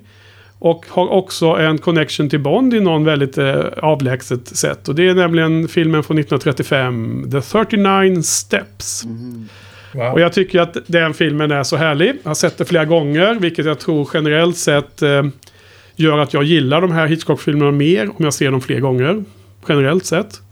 Det har ju den här kopplingen till att jag vill ju hävda att eh, eh, Daniel Craig ställer sig i en pås i slutet på Skyfall-filmen då som är något av en hommage till den här vid den här eh, eh vad heter, stenbron uppe i Skottland som är hommage till den här. Och här, här gillar jag ju liksom den allmänna äventyrskänslan. Och den är lite mer konsistent än North by Northwest tycker jag. Som jag hade rankat som nummer sex. På platsen efter den här. Och jag, jag tycker att det här paret som vi följer där med hon eh, Carol, vad hon nu heter, är så himla härliga. Eh, det är ju där i slutet när de har eh, handklovar i varandra. Så liksom, hon kan inte fly från honom. Sen blir hon ju hans bundsförvant till slut då. Äh, jag, jag gillar den väldigt mycket, så det är min femma. Och ni har den som sagt Frans 11 och Joel 14. Några kommentarer om vår, vår bronsplacerade film? My, mycket roligt tycker jag. Det är också såna här klassiker från, från barndomen. 39 steg. Gick ju på tv Ja. väldigt ofta. Ja. Ja, den, den faller ju på det här, för, för min del, på det här helhetsgreppet. Den, den, den hade jävligt många fina scener. Men jag hade problem med att få ihop helheten. På det sättet så påminner den ju faktiskt mycket om North by Northwest. Men jag tycker den här är ju bättre. Jag hoppas att det är så i rankingen va? Visst är det att jag har en över- Absolut. 14 mot 19 har Ja, de här precis. två som du För, nämnde. det, för det, det är ju också, den känns ju lite som så här förstudien till North by Northwest liksom. Absolut, det håller jag med om. Det var därför jag nämnde den också lite. Mm. Det har många likheter med tågscener och en eh, motvillig kvinnlig eh, hjälp... Eh, alltså som hjälper huvudpersonen och allt det här. Liksom. Det är många likheter. Men jag, för, jag, för mig tycker jag att den här var mer eh, festlig i någon mening. Mm. Då kommer vi upp på topp två. Och nu börjar poängen rasa ner. Så nu behöver vi åtminstone närma oss att ha lite mer samsyn. Så på andra plats är det en film som jag ska presentera också. Det är totalt 16 poäng. Vi hoppar ner från sex- 30 till 16. Wow. Så det är ett rejält dropp i totalsumma. Och eh, trots att då Frans har givit den en tolfte plats. eh, så att det är Joels och min har, vi båda Joel har den här som nummer två. Och jag ska presentera den och den heter Psycho från 1960. Min tvåa, eh, det är en sån här film som jag inte har sett förrän nu i poddningen. Och eh, inte minst när jag var på eh, VIP-touren på Universal tillsammans med Per, Sir Per, så var det ganska mycket, vi stannade till och pratade mycket om Psycho-filmen och jag var supersugen på att se den då. Men då visste jag att vi skulle podda om den och då ville jag se den i samband med poddningen istället. Så jag har ju länge gått och väntat på att få se den här. Så flera år sedan vi var där borta. Och eh, den levererade till fullo. Och det enda anledningen är ju den manliga... Ja, vad heter han nu då? Norman Bates. Eh, vad heter skådespelaren? Eh, Anthony Perkins. Anthony Perkins, det är ju, han är ju så ljuvlig i den här filmen. Och varenda scen han gör är ju helt mm, otroligt filmiskt guld. Och sen gillar jag också de här kvinnliga, mm, båda systrarna då, då. Vera Miles kommer, hon är lite mindre och den andra vad hon nu heter. Som jag vet att ni hyllar lite mer. Men eh, jag tycker den här filmen var en otrolig, det var en sån där eh, discovery för, för mig under den här säsongen. Så det var otroligt härligt att den levererade eftersom den var väldigt känd. Och det behöver ju som du sa Frans inte betyda att den är jättebra. Men för mig så fyllde den liksom. eh, Den, en, eh, det var min, en av mina två fyror som jag delade ut faktiskt på hela resan. Så det var min tvåa. Och du Joel har ju den också på så himla högt. Ja, Eh, nej, men det, det, jag kan bara säga att två, två snabba grejer som bara säger... Alltså jag, den här filmen såg jag förra året. Eh, jag har den på Blu-ray. Eh, och jag har sett den en massa gånger. Och liksom det, den håller. Och så sen är det så här. När jag skulle göra min lista så skrev jag ner två filmer direkt. Som bara jag kände. De här är de to beat. Och det var ju inga, inga som slog dem. Utan de, de två höll sig. Alltså när jag bara liksom började. De här två ska vara först. Och så är det upp till alla andra att slå dem. Och det var ingen som gjorde det. Nej. Men Så rätt, att den står ut. ja. Och du Frans, du lyckas få in den på tolfte plats då, lite random så. Ja, det var ju det var en besvikelse måste jag säga. Ja. Mycket, mycket besviken att höra att jag rankade så lågt. Nej, men jag tror den hamnade... Den, den hamnade högst av de filmerna som, eh, som jag inte av eh, sentimentala eller... eh, Eller som jag inte av... eh, Nostalgiska skäl. Inte, ja, eller av, av inkorrekta skäl var tvungen att ha hö- högre. Ja, okej, den, den, den var liksom Ja. av de filmerna som, som den bara inte kunde vara. Personlighets... eh, Subjektiva person... eh, Som, nej, autobiografiska skäl skulle komma högre. Nå, nå, någonting i den stilen. Ja, Ja, okej, jag förstår. Nej, men även om du hade rankat den klart lägre så hade den nog ändå inte kommit högre än tvåa. Därför att om vi nu närmar oss vår gemensamma etta med en totalsumma på fem. Så visar det sig att Frans, du har denna film som trea. Och det visar sig att jag och Joel har alltså rankat film 1 och 2 identiskt. Och, där, och därför valde jag att det skulle vara du som får presentera våran gemensamma etta. För som du har som etta, som jag har som etta. Som vår gemensamma lista har som etta med fem poäng. Vilken film är det då, jo, eh, Joel? Varsågod. Det är Vertigo. Ja, Vertigo från, från Ja. 1958. Nej men alltså det, den här var ju, alltså när, som jag sa i det avsnittet, när, när, du, när du frågade mig så tänkte jag spontant så här, fan jag orkar inte se Rare Window igen och jag orkar inte se Vertigo igen. Eh, och det, det, hela, alltså det är ju värt det av bara av den anledningen. För för mig blev ju det här en extrem jävla nästa gångare. Jag hade sett den minst, jag, jag är ganska säker på att jag sett den två gånger innan och liksom inte överhuvudtaget gillat den. Jag har undrat så här, vad, vad fan är det folk ser i den här jävla filmen? När den helt plötsligt hamnar nummer ett i världen eller den klättrar hundra placeringar på någon annan lista liksom och är typ topp 10 helt plötsligt. Men eh, alltså det, nej, det, det, var, det var ju som att ett skynke bara drogs förbi och så var all storslagenhet.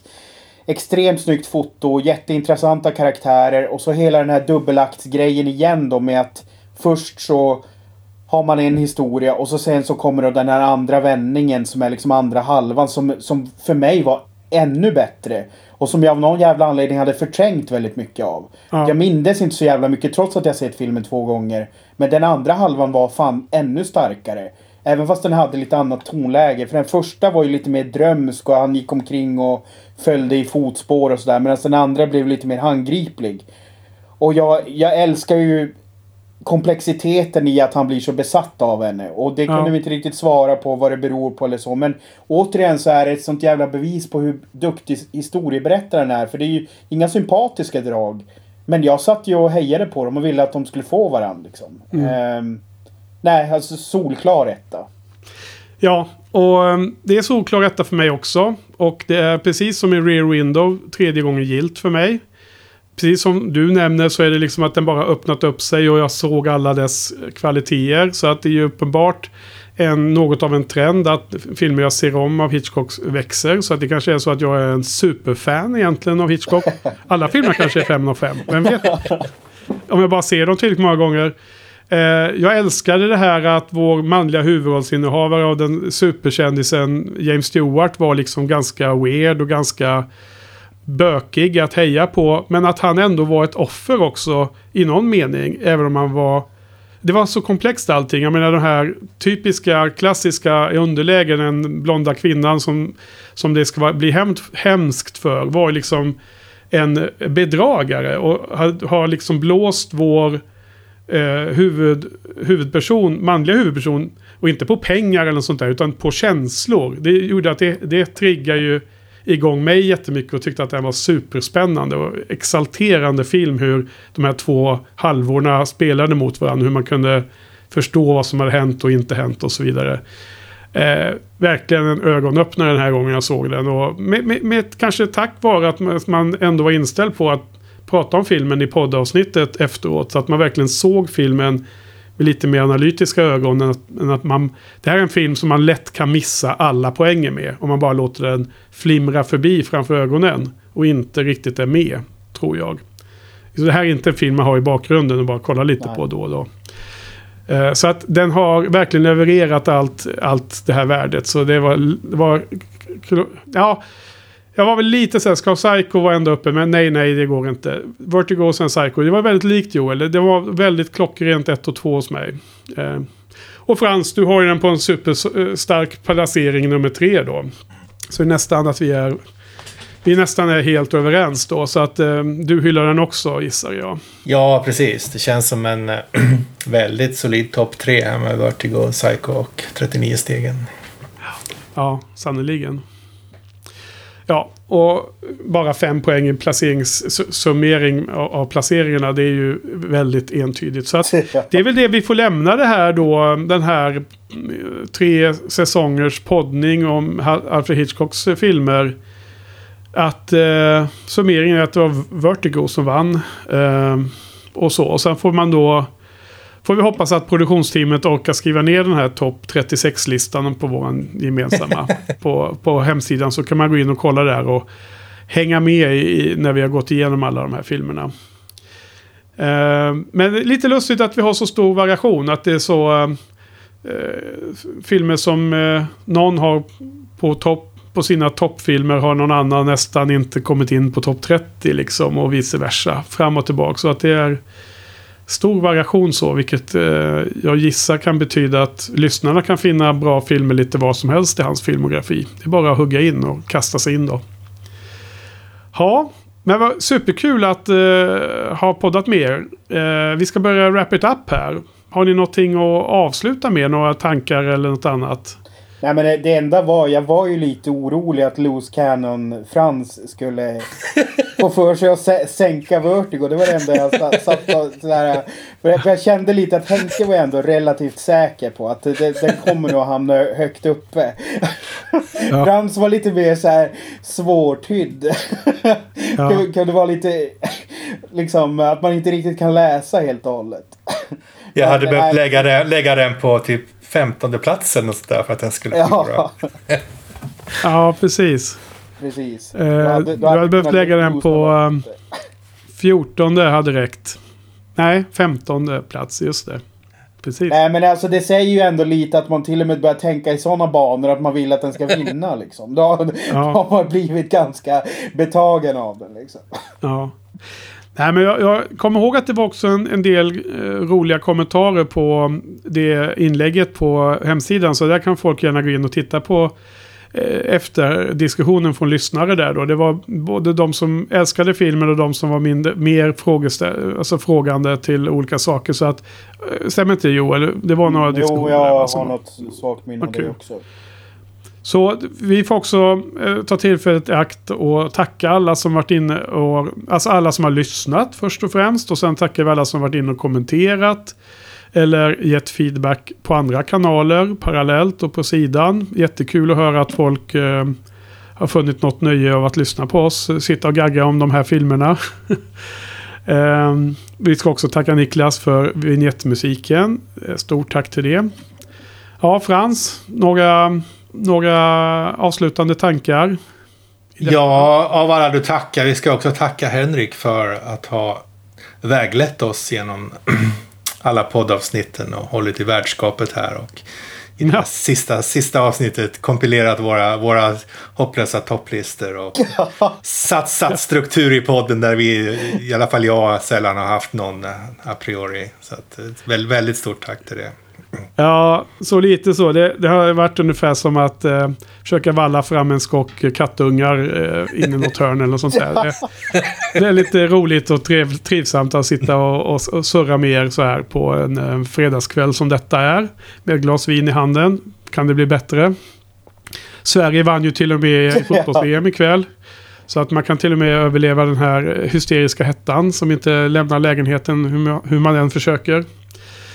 Okej, men då har vi klara med det här då. då och ehm, eh, med, om vi blickar framåt så har, vi, har jag, har Shiny-podden inte någon direkt eh, ny säsong planerad. Eh, vi behöver lite paus nu och vila upp oss.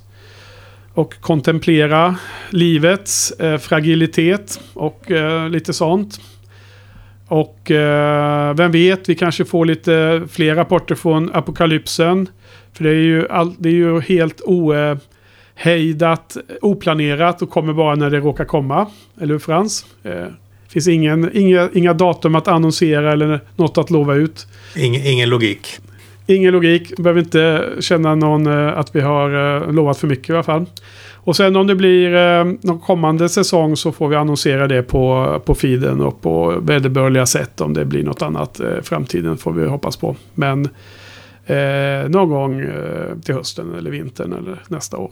Mm.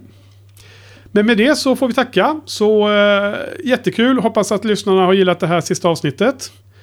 Och tack Frans jättemycket. Tre säsonger, kört hårt. Tack Joel för kommit in och stött upp, stöttat upp två gamla gubbar här på sista säsongen. Det behövdes. Stödhjulet. Så äh, säger vi så. Ha det bra grabbar. Hej Hej, hej. hej. Tack till publiken.